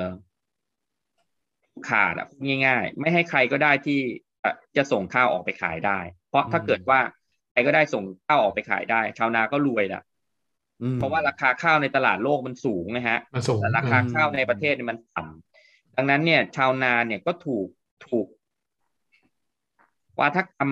โง่จนเจ็บอะเพราะว่าเกิดมาเป็นชาวนา มันลำบากอะไร มันไม่ใช่ คือมันทนและทำต้องอยู่ในสภาวะเนี้ย เพราะมันไม่เป็นไปตามกลไกตลาดไงฮะ อันนี้มันคือมันคือผิดหลักเศรษฐศาสตร์เบื้องต้น demand supply อะ ถูกไหมฮะครับราคา ข้าวในตลาดโลกสูง แต่ราคาข้าวในตลาดประเทศเราต่ำแล้วไอ้ส่วนต่างนี้มันไปอยู่ที่ใครใช่ไหมฮะแล้วมันก็อยากจะรักษาสิ่งนี้เอาไว้อีก เพราะถ้าเกิดว่าปล่อยอะก็จะมีค่าครองชีพสูง วันนี้ค่าครองชีพสูงมากเนาะฮะแล้วจะต้องมีดีมาในเรื่องของการที่จะขอขึ้นค่าแรงครับ ทนไม่ไหวอีกแล้ว ต้องขอขึ้นค่าแรงขอขึ้นค่าแรงทำให้ค่าแรงสูง พอค่าแรงสูง อะก็โมเดลที่เราคิดไว้ว่าจะใช้ค่าแรงถูกๆไปดึงเงินลงทุนต่างประเทศมา มันก็จะต้องเปลี่ยนไปใช่เนี่ยมันเป็นปัญหาเชิงเชิงโครงสร้างฮะดังนั้น เรื่องยากอะ ที่ที่เราจะช่วยแก้ปัญหาชาวนาได้ ถ้าเกิดว่าวิธีคิดของรัฐนะแล้วก็นโยบาย ทางเศรษฐกิจในภาพรวมยังยังเป็นแบบนี้อยู่ครับดิจิตอลแพลตฟอร์มพอจะแก้ปัญหาได้ไหมจ๊ะเราต้องทำ direct trade ครับก็มีโอกาสนะทุกวันนี้ก็ก็ดิจิตอลแพลตฟอร์มก็เข้ามาช่วยในเรื่องของการทำ direct trade ก็คือตัดตัวคนที่ทำหน้าที่เป็น gatekeeper ออกไปใช่ไหมฮะมันก็เลยโอเค ถือว่าเออมันมีส่วนที่จะทำให้บริโภคก็อาจจะได้ มากขึ้นนิดนึงผลิตก็อาจจะได้มากขึ้นนิดนึง เพราะว่าไอ้ตัวตรงกลางอะ มันก็กินใหญ่ ๆ อยู่มันก็ค่อยๆถูกลดบทบาท หรือมันอาจจะไม่ถูกลดบทบาท แต่ต้นทุนมันต่ำลงแล้ว เพราะว่ามันทำแพลตฟอร์มขึ้นมามันทำทีเดียวแล้วมันใช้ใช้ทุกที่อย่างเงี้ยใช่ไหมครับครับคงจะเข้ามามีบทบาทในลักษณะแบบนี้แต่อย่างไรก็ตาม บทบาทที่ใหญ่ที่สุดมันก็คงจะเป็นเรื่องของนโยบายในระดับประเทศ แล้ว นโยบายในระดับประเทศเวลาที่จะปรับปรุงแก้ไขนะครับ กฎหมายอะไรต่างๆอะกลไกนิติบัญญัติมันไม่ทำงานไงมัน อืม มันประท้วงกันนับคะแนนโหวตนู่นนี่นั่นอืมอืมให้มันทุกดีเบตในประเทศนี้มันจะวนกลับไปที่เรื่อง เนี่ยครับ เรื่องการเมืองเรื่องความเป็นประชาธิปไตย อาจารย์ผมจำได้เลยว่ามีพรรคการเมืองหนึ่งนะ ซึ่งตอนนี้ร่วมรัฐบาลอยู่ด้วยอะเคยพูดถึงเดี๋ยวเกี่ยวกับดิจิตอลแพลตฟอร์มเนี่ย ว่าเขาจะทำให้มันถูกกฎหมาย เพราะว่าตอนนั้นผมสนใจเพราะผมขับแกร็บอยู่อะครับแล้ว แล้วตอนนี้มันเงียบไปแล้วอะหรือว่ามันไม่ได้เงียบหรือผมไม่ได้ตามข่าวหรือยังไงฮะอาจารย์ไม่เงียบครับ เพราะว่าเขาเป็นรัฐมนตรีกระทรวงกระทรวงนั้นเขาเขากำลังผลักดันอยู่ใช่ไหมอันนี้คือผมผลักดับสุดจากวงกำลันงอกเลยครับ ผมเขาอ๋อเขาผลักสุดกำลังแล้วก็มีการเอ่อประกาศออกมาแล้วนะ เป็นอ่าพฮะรบสำหรับรถอ่าแท็กซี่นะครับ ครับครับตัวมอเตอร์ไซค์เนี่ยยังมอเตอร์ไซค์รับอืมจ้างเนี่ยยังนะครับ เพราะว่าอื มเอ่อมีความพยายามในการที่จะต่อต้านกันอยู่ค่อนข้างอืมเข้มแข็งนะครับ แล้วก็ถ้าเราไปดูนโยบายของพรรคนั้นก็ไม่แปลก ถ้าเราไปดูทีมฟุตบอลอะครับนะโอเคนะใช่อ๋อมีอยู่หน้าอกด้วยเหรอครับ ผมหน้าอกครับหน้าอกเลยครับ ผมโอ้โอเคฮะโอเคฮะครับเราไม่บอกแล้วกันนะฮะอ่าใช่อ่าอ่าเสร็จเสร็จแล้วผมก็ถามว่าเออเออผมก็ถามคนต่อต้านนะอ่าฮะ ทำไมไม่ไปไม่ไปร้องพรรคฝ่ายค้านล่ะเขาก็เข้มแข็งนะเขามีแรงงานอะเอออ่าเขาบอกโอ้โหพรรคฝ่ายค้านนี่อดีตซีอเลยละครับเออครับ อดีตซีอนะ คุณเออคุณทิมเนี่ยครับนะฮะแล้วถ้าเราลองไปตามดูบทสัมภาษณ์เขาดีๆอะคุณทิมอะฮะเมื่อสักสามสี่ปีก่อนแนวคิดเขาไม่ได้ ไม่ได้เป็นแบบนี้เขาอ๋อเขายังมี ความคิดอยากจะแบบผู้สนับสนุนเรื่องนโยบายประชารัฐเอางี้ดีกว่าอ๋อครับครับครับอืมนะครับ โอเคก็เอ่อมีมีอนาคตแหละสำหรับเรื่องดิจิตอลแพลตฟอร์มนะที่เป็นปัญหาหลักก็คือกฎหมายใช่ไหมก็ถ้าเกิดกฎหมายมันทุกอย่างมันผ่านกฎหมายไปได้ ผมว่าความคิดสร้างสรรค์ หรือว่ากระบวนการอะไรต่าง ๆ เนี่ย มันก็น่าจะไปได้ มีการสร้างนวัตกรรมอะไรต่างๆ ผ่านตัวดิจิตอลแพลตฟอร์มได้มากขึ้น วันนี้ก็อยากจะให้อาจารย์ทิ้งท้ายไว้หน่อยว่า ตอนนี้คือเราฟังแล้วก็คืออดีตและปัจจุบันนะครับ อนาคตอาจารย์มองทิศทางตัวเองยังไง ยังจะแบบทำงานเป็นนักวิจัยอย่างนี้ไหมหรือว่าอ่าโดยเฉพาะเรื่องโควิดด้วยเออมันเปลี่ยนชีวิตไงกับอ่าการทำงานของอาจารย์บ้าง เพราะว่าโควิดก็เพิ่งมาใช่ไหมเกิดขึ้นมาสักสองสามปีนี้อาจารย์กระทบอะไรบ้างให้เข้ากับคอนเซปต์รายการนิดนึง มาหาโทรมาหาอาจารย์ว่าอาจารย์เป็นไงบ้างโควิดอะไรวะเนี่ยเออให้อาจารย์เล่าให้ฟังหน่อยสิว่าเออเนี่ยโควิดมันกระทบชีวิตอาจารย์อะไรบ้างแล้ว อนาคตมันจะเป็นยังไงอะไรเนี่ยเออทั้งแบบในมุมมองของตัวอาจารย์เองแล้วก็ภาพรวมโควิดตัวเร่งเลยนะฮะ ที่ทำให้เราครับที่ทำให้เราเทรนด์มันมาทางนี้อยู่แล้วครับโควิดเนี่ยมันมาทำให้เร่งให้แบบ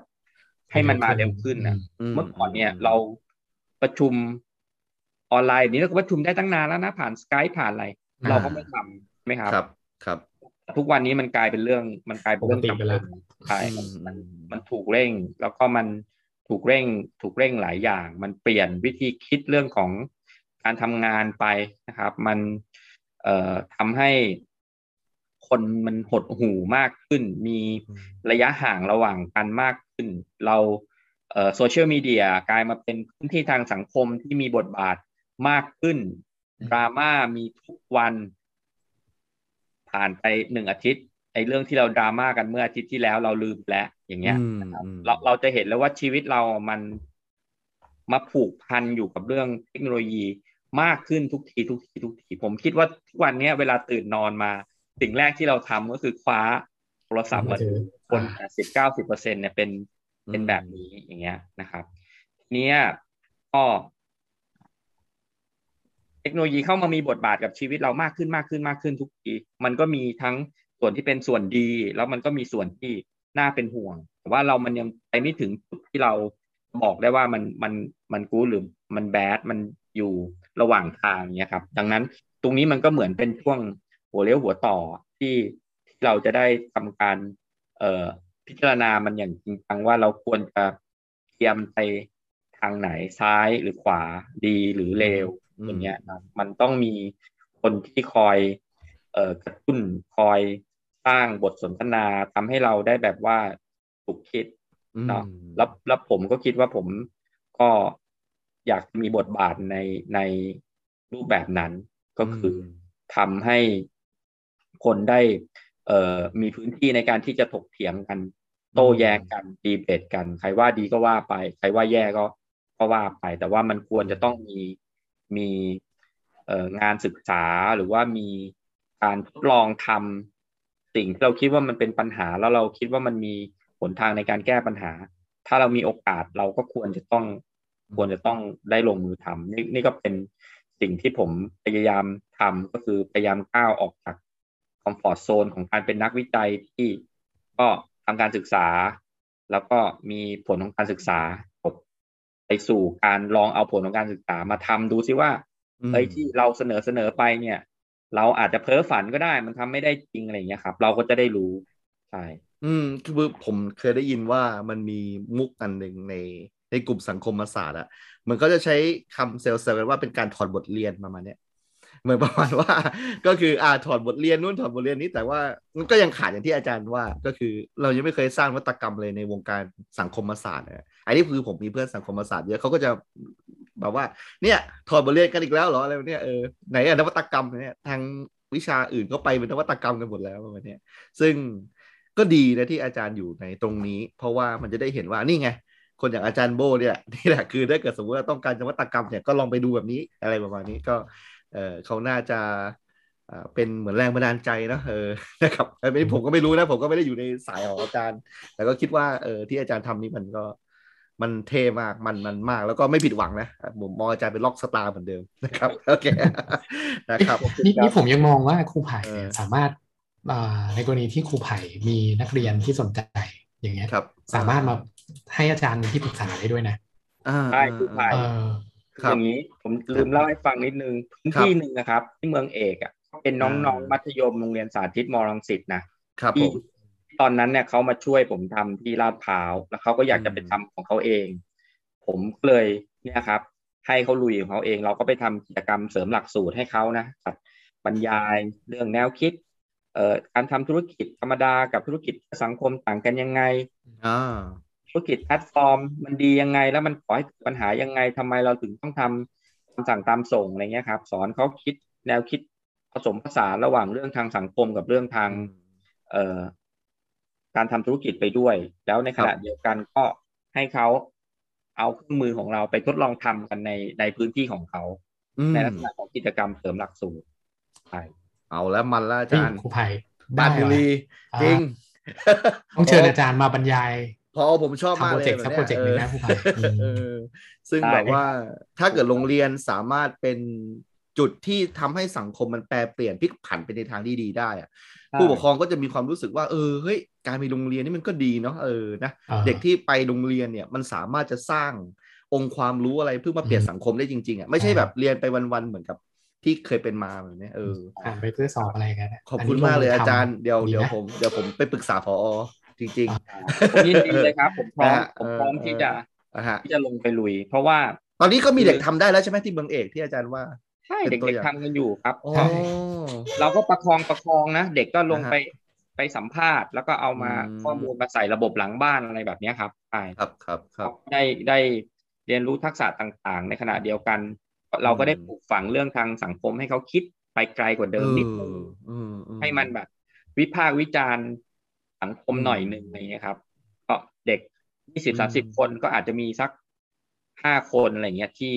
อืมที่พอจะเข้าใจคอนเซ็ปต์แล้วก็เราก็ไม่รู้ว่าในอนาคตเขาจะเติบโตไปเป็นอะไรใช่ไหมครับโอ้โหใช่ผมขนขนลุกเลยเนี่ย ผมแบบอยากทำอะอ๋อไออันนี้เขาเรียกว่าผมว่าเราต้องเริ่ม social enterprise ใช่ไหมครับอันเนี้ยอันนี้มันใหมันญ่กว่ามันใช่ social enterprise หน่อยหนึ่งเป็นอ๋อ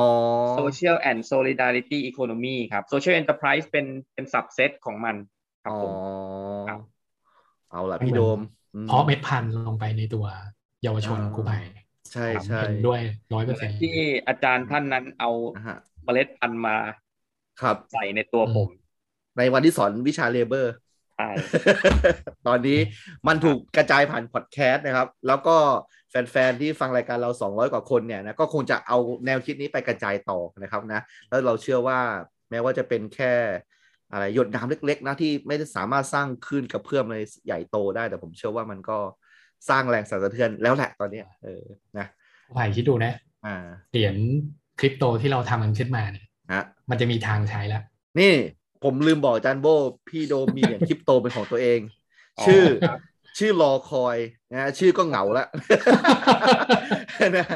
รอคอยเออซึ่งอ่าถ้าเกิดอาจารย์โบแบบว่ามีไอเดียอะไรอยากที่จะต้องใช้เหรียญนะลองติดต่อพี่โดมได้ แกมีเหรียญกี่ล้านเหรียญนะตอนนี้อ๋อพี่โดมเออร้อยล้านเออประมาณไม่ร้อยล้านอันนั้นยังยังไม่รู้จะใช้ทำอะไร ใช่ใช่คือจริงๆมันใช่ทำขึ้นมาใช่เพื่อเพื่อ proof เอ of อ concept อะครับ ผมใช่ลองใช่ทเออำขึ้นมาสนุกสนุกบนบล็อกเชนใช่ซึ่งพี่โดมอ่าก็รู้สึกแบบรู้สึกเบื่อกับแบบว่าเหรียญมันต้องเอาไปใช้ในเกมอะไรเนี้ยหรือว่าเหรียญเอาไปใช้ในแบบอ่า rug pull ประมาณนี้แบบว่าโกงกันอะไรเนี้ยแกแกเป็นสายสว่างไงครับ แกก็เลยบอกว่าสร้างเหรียญมาคล้ายๆอาจารย์อะอยากจะแบบว่าพิสูจน์ว่าแพลตฟอร์มมันไม่ใช่เป็นแบบคนเลวนะอะไรเนี้ยมันเอาไปทำประโยชน์ได้ประมาณนี้นะครับโอเค ก็โอ้โหได้แรงบันดาลใจนะวันนี้ในการคุยกันนะครับ ก็ขอให้อ่าโปรเจกต์ของอาจารย์สำเร็จนะครับ แล้วก็ขอให้อาจารย์แบบ คิดอะไรใหม่ ๆ แบบนี้ได้เรื่อยๆนะครับ แล้วก็เชื่อว่าสังคมไทยต้องการอาจารย์ครับนะครับอ่าวันหนึ่งก็ขอบคุณมากครับอ่าเยอะยอกันเกินจริงไปหน่อยครับผมโอ้ยไม่ไม่ไม่เกินจริงเลยครับ ยังไงน้อก็น้อยอากว่าจารย์ความเป็นจริงด้วยซ้ลองไปเขียนอะไรพวกนี้ให้พวกพรรคการเมืองอะไรแบบนี้บ้างก็ดีนะ ผมจะได้เลือกอะไรแบบเนี้ยเออผมเพมีราะนักว่าการมีพรรคการเมืองเขาอยากจะทำนโยบายแล้วก็เออมีเออเออมีอาจารย์ที่รู้จักกันหลายท่านที่ไปทำนโยบายพรรคการเมืองครับเขาคก็รับครับเขาก็อืมสนใจจะเอาไป เป็นไปทำเป็นนโยบายมาเอาอืมคอนเซปต์นะครับ ว่าเอ๊ะครับครับเราทำเป็น community base สำหรับเป็นอืม community base platform แล้วก็ให้ community ดูกันเอง แล้วก็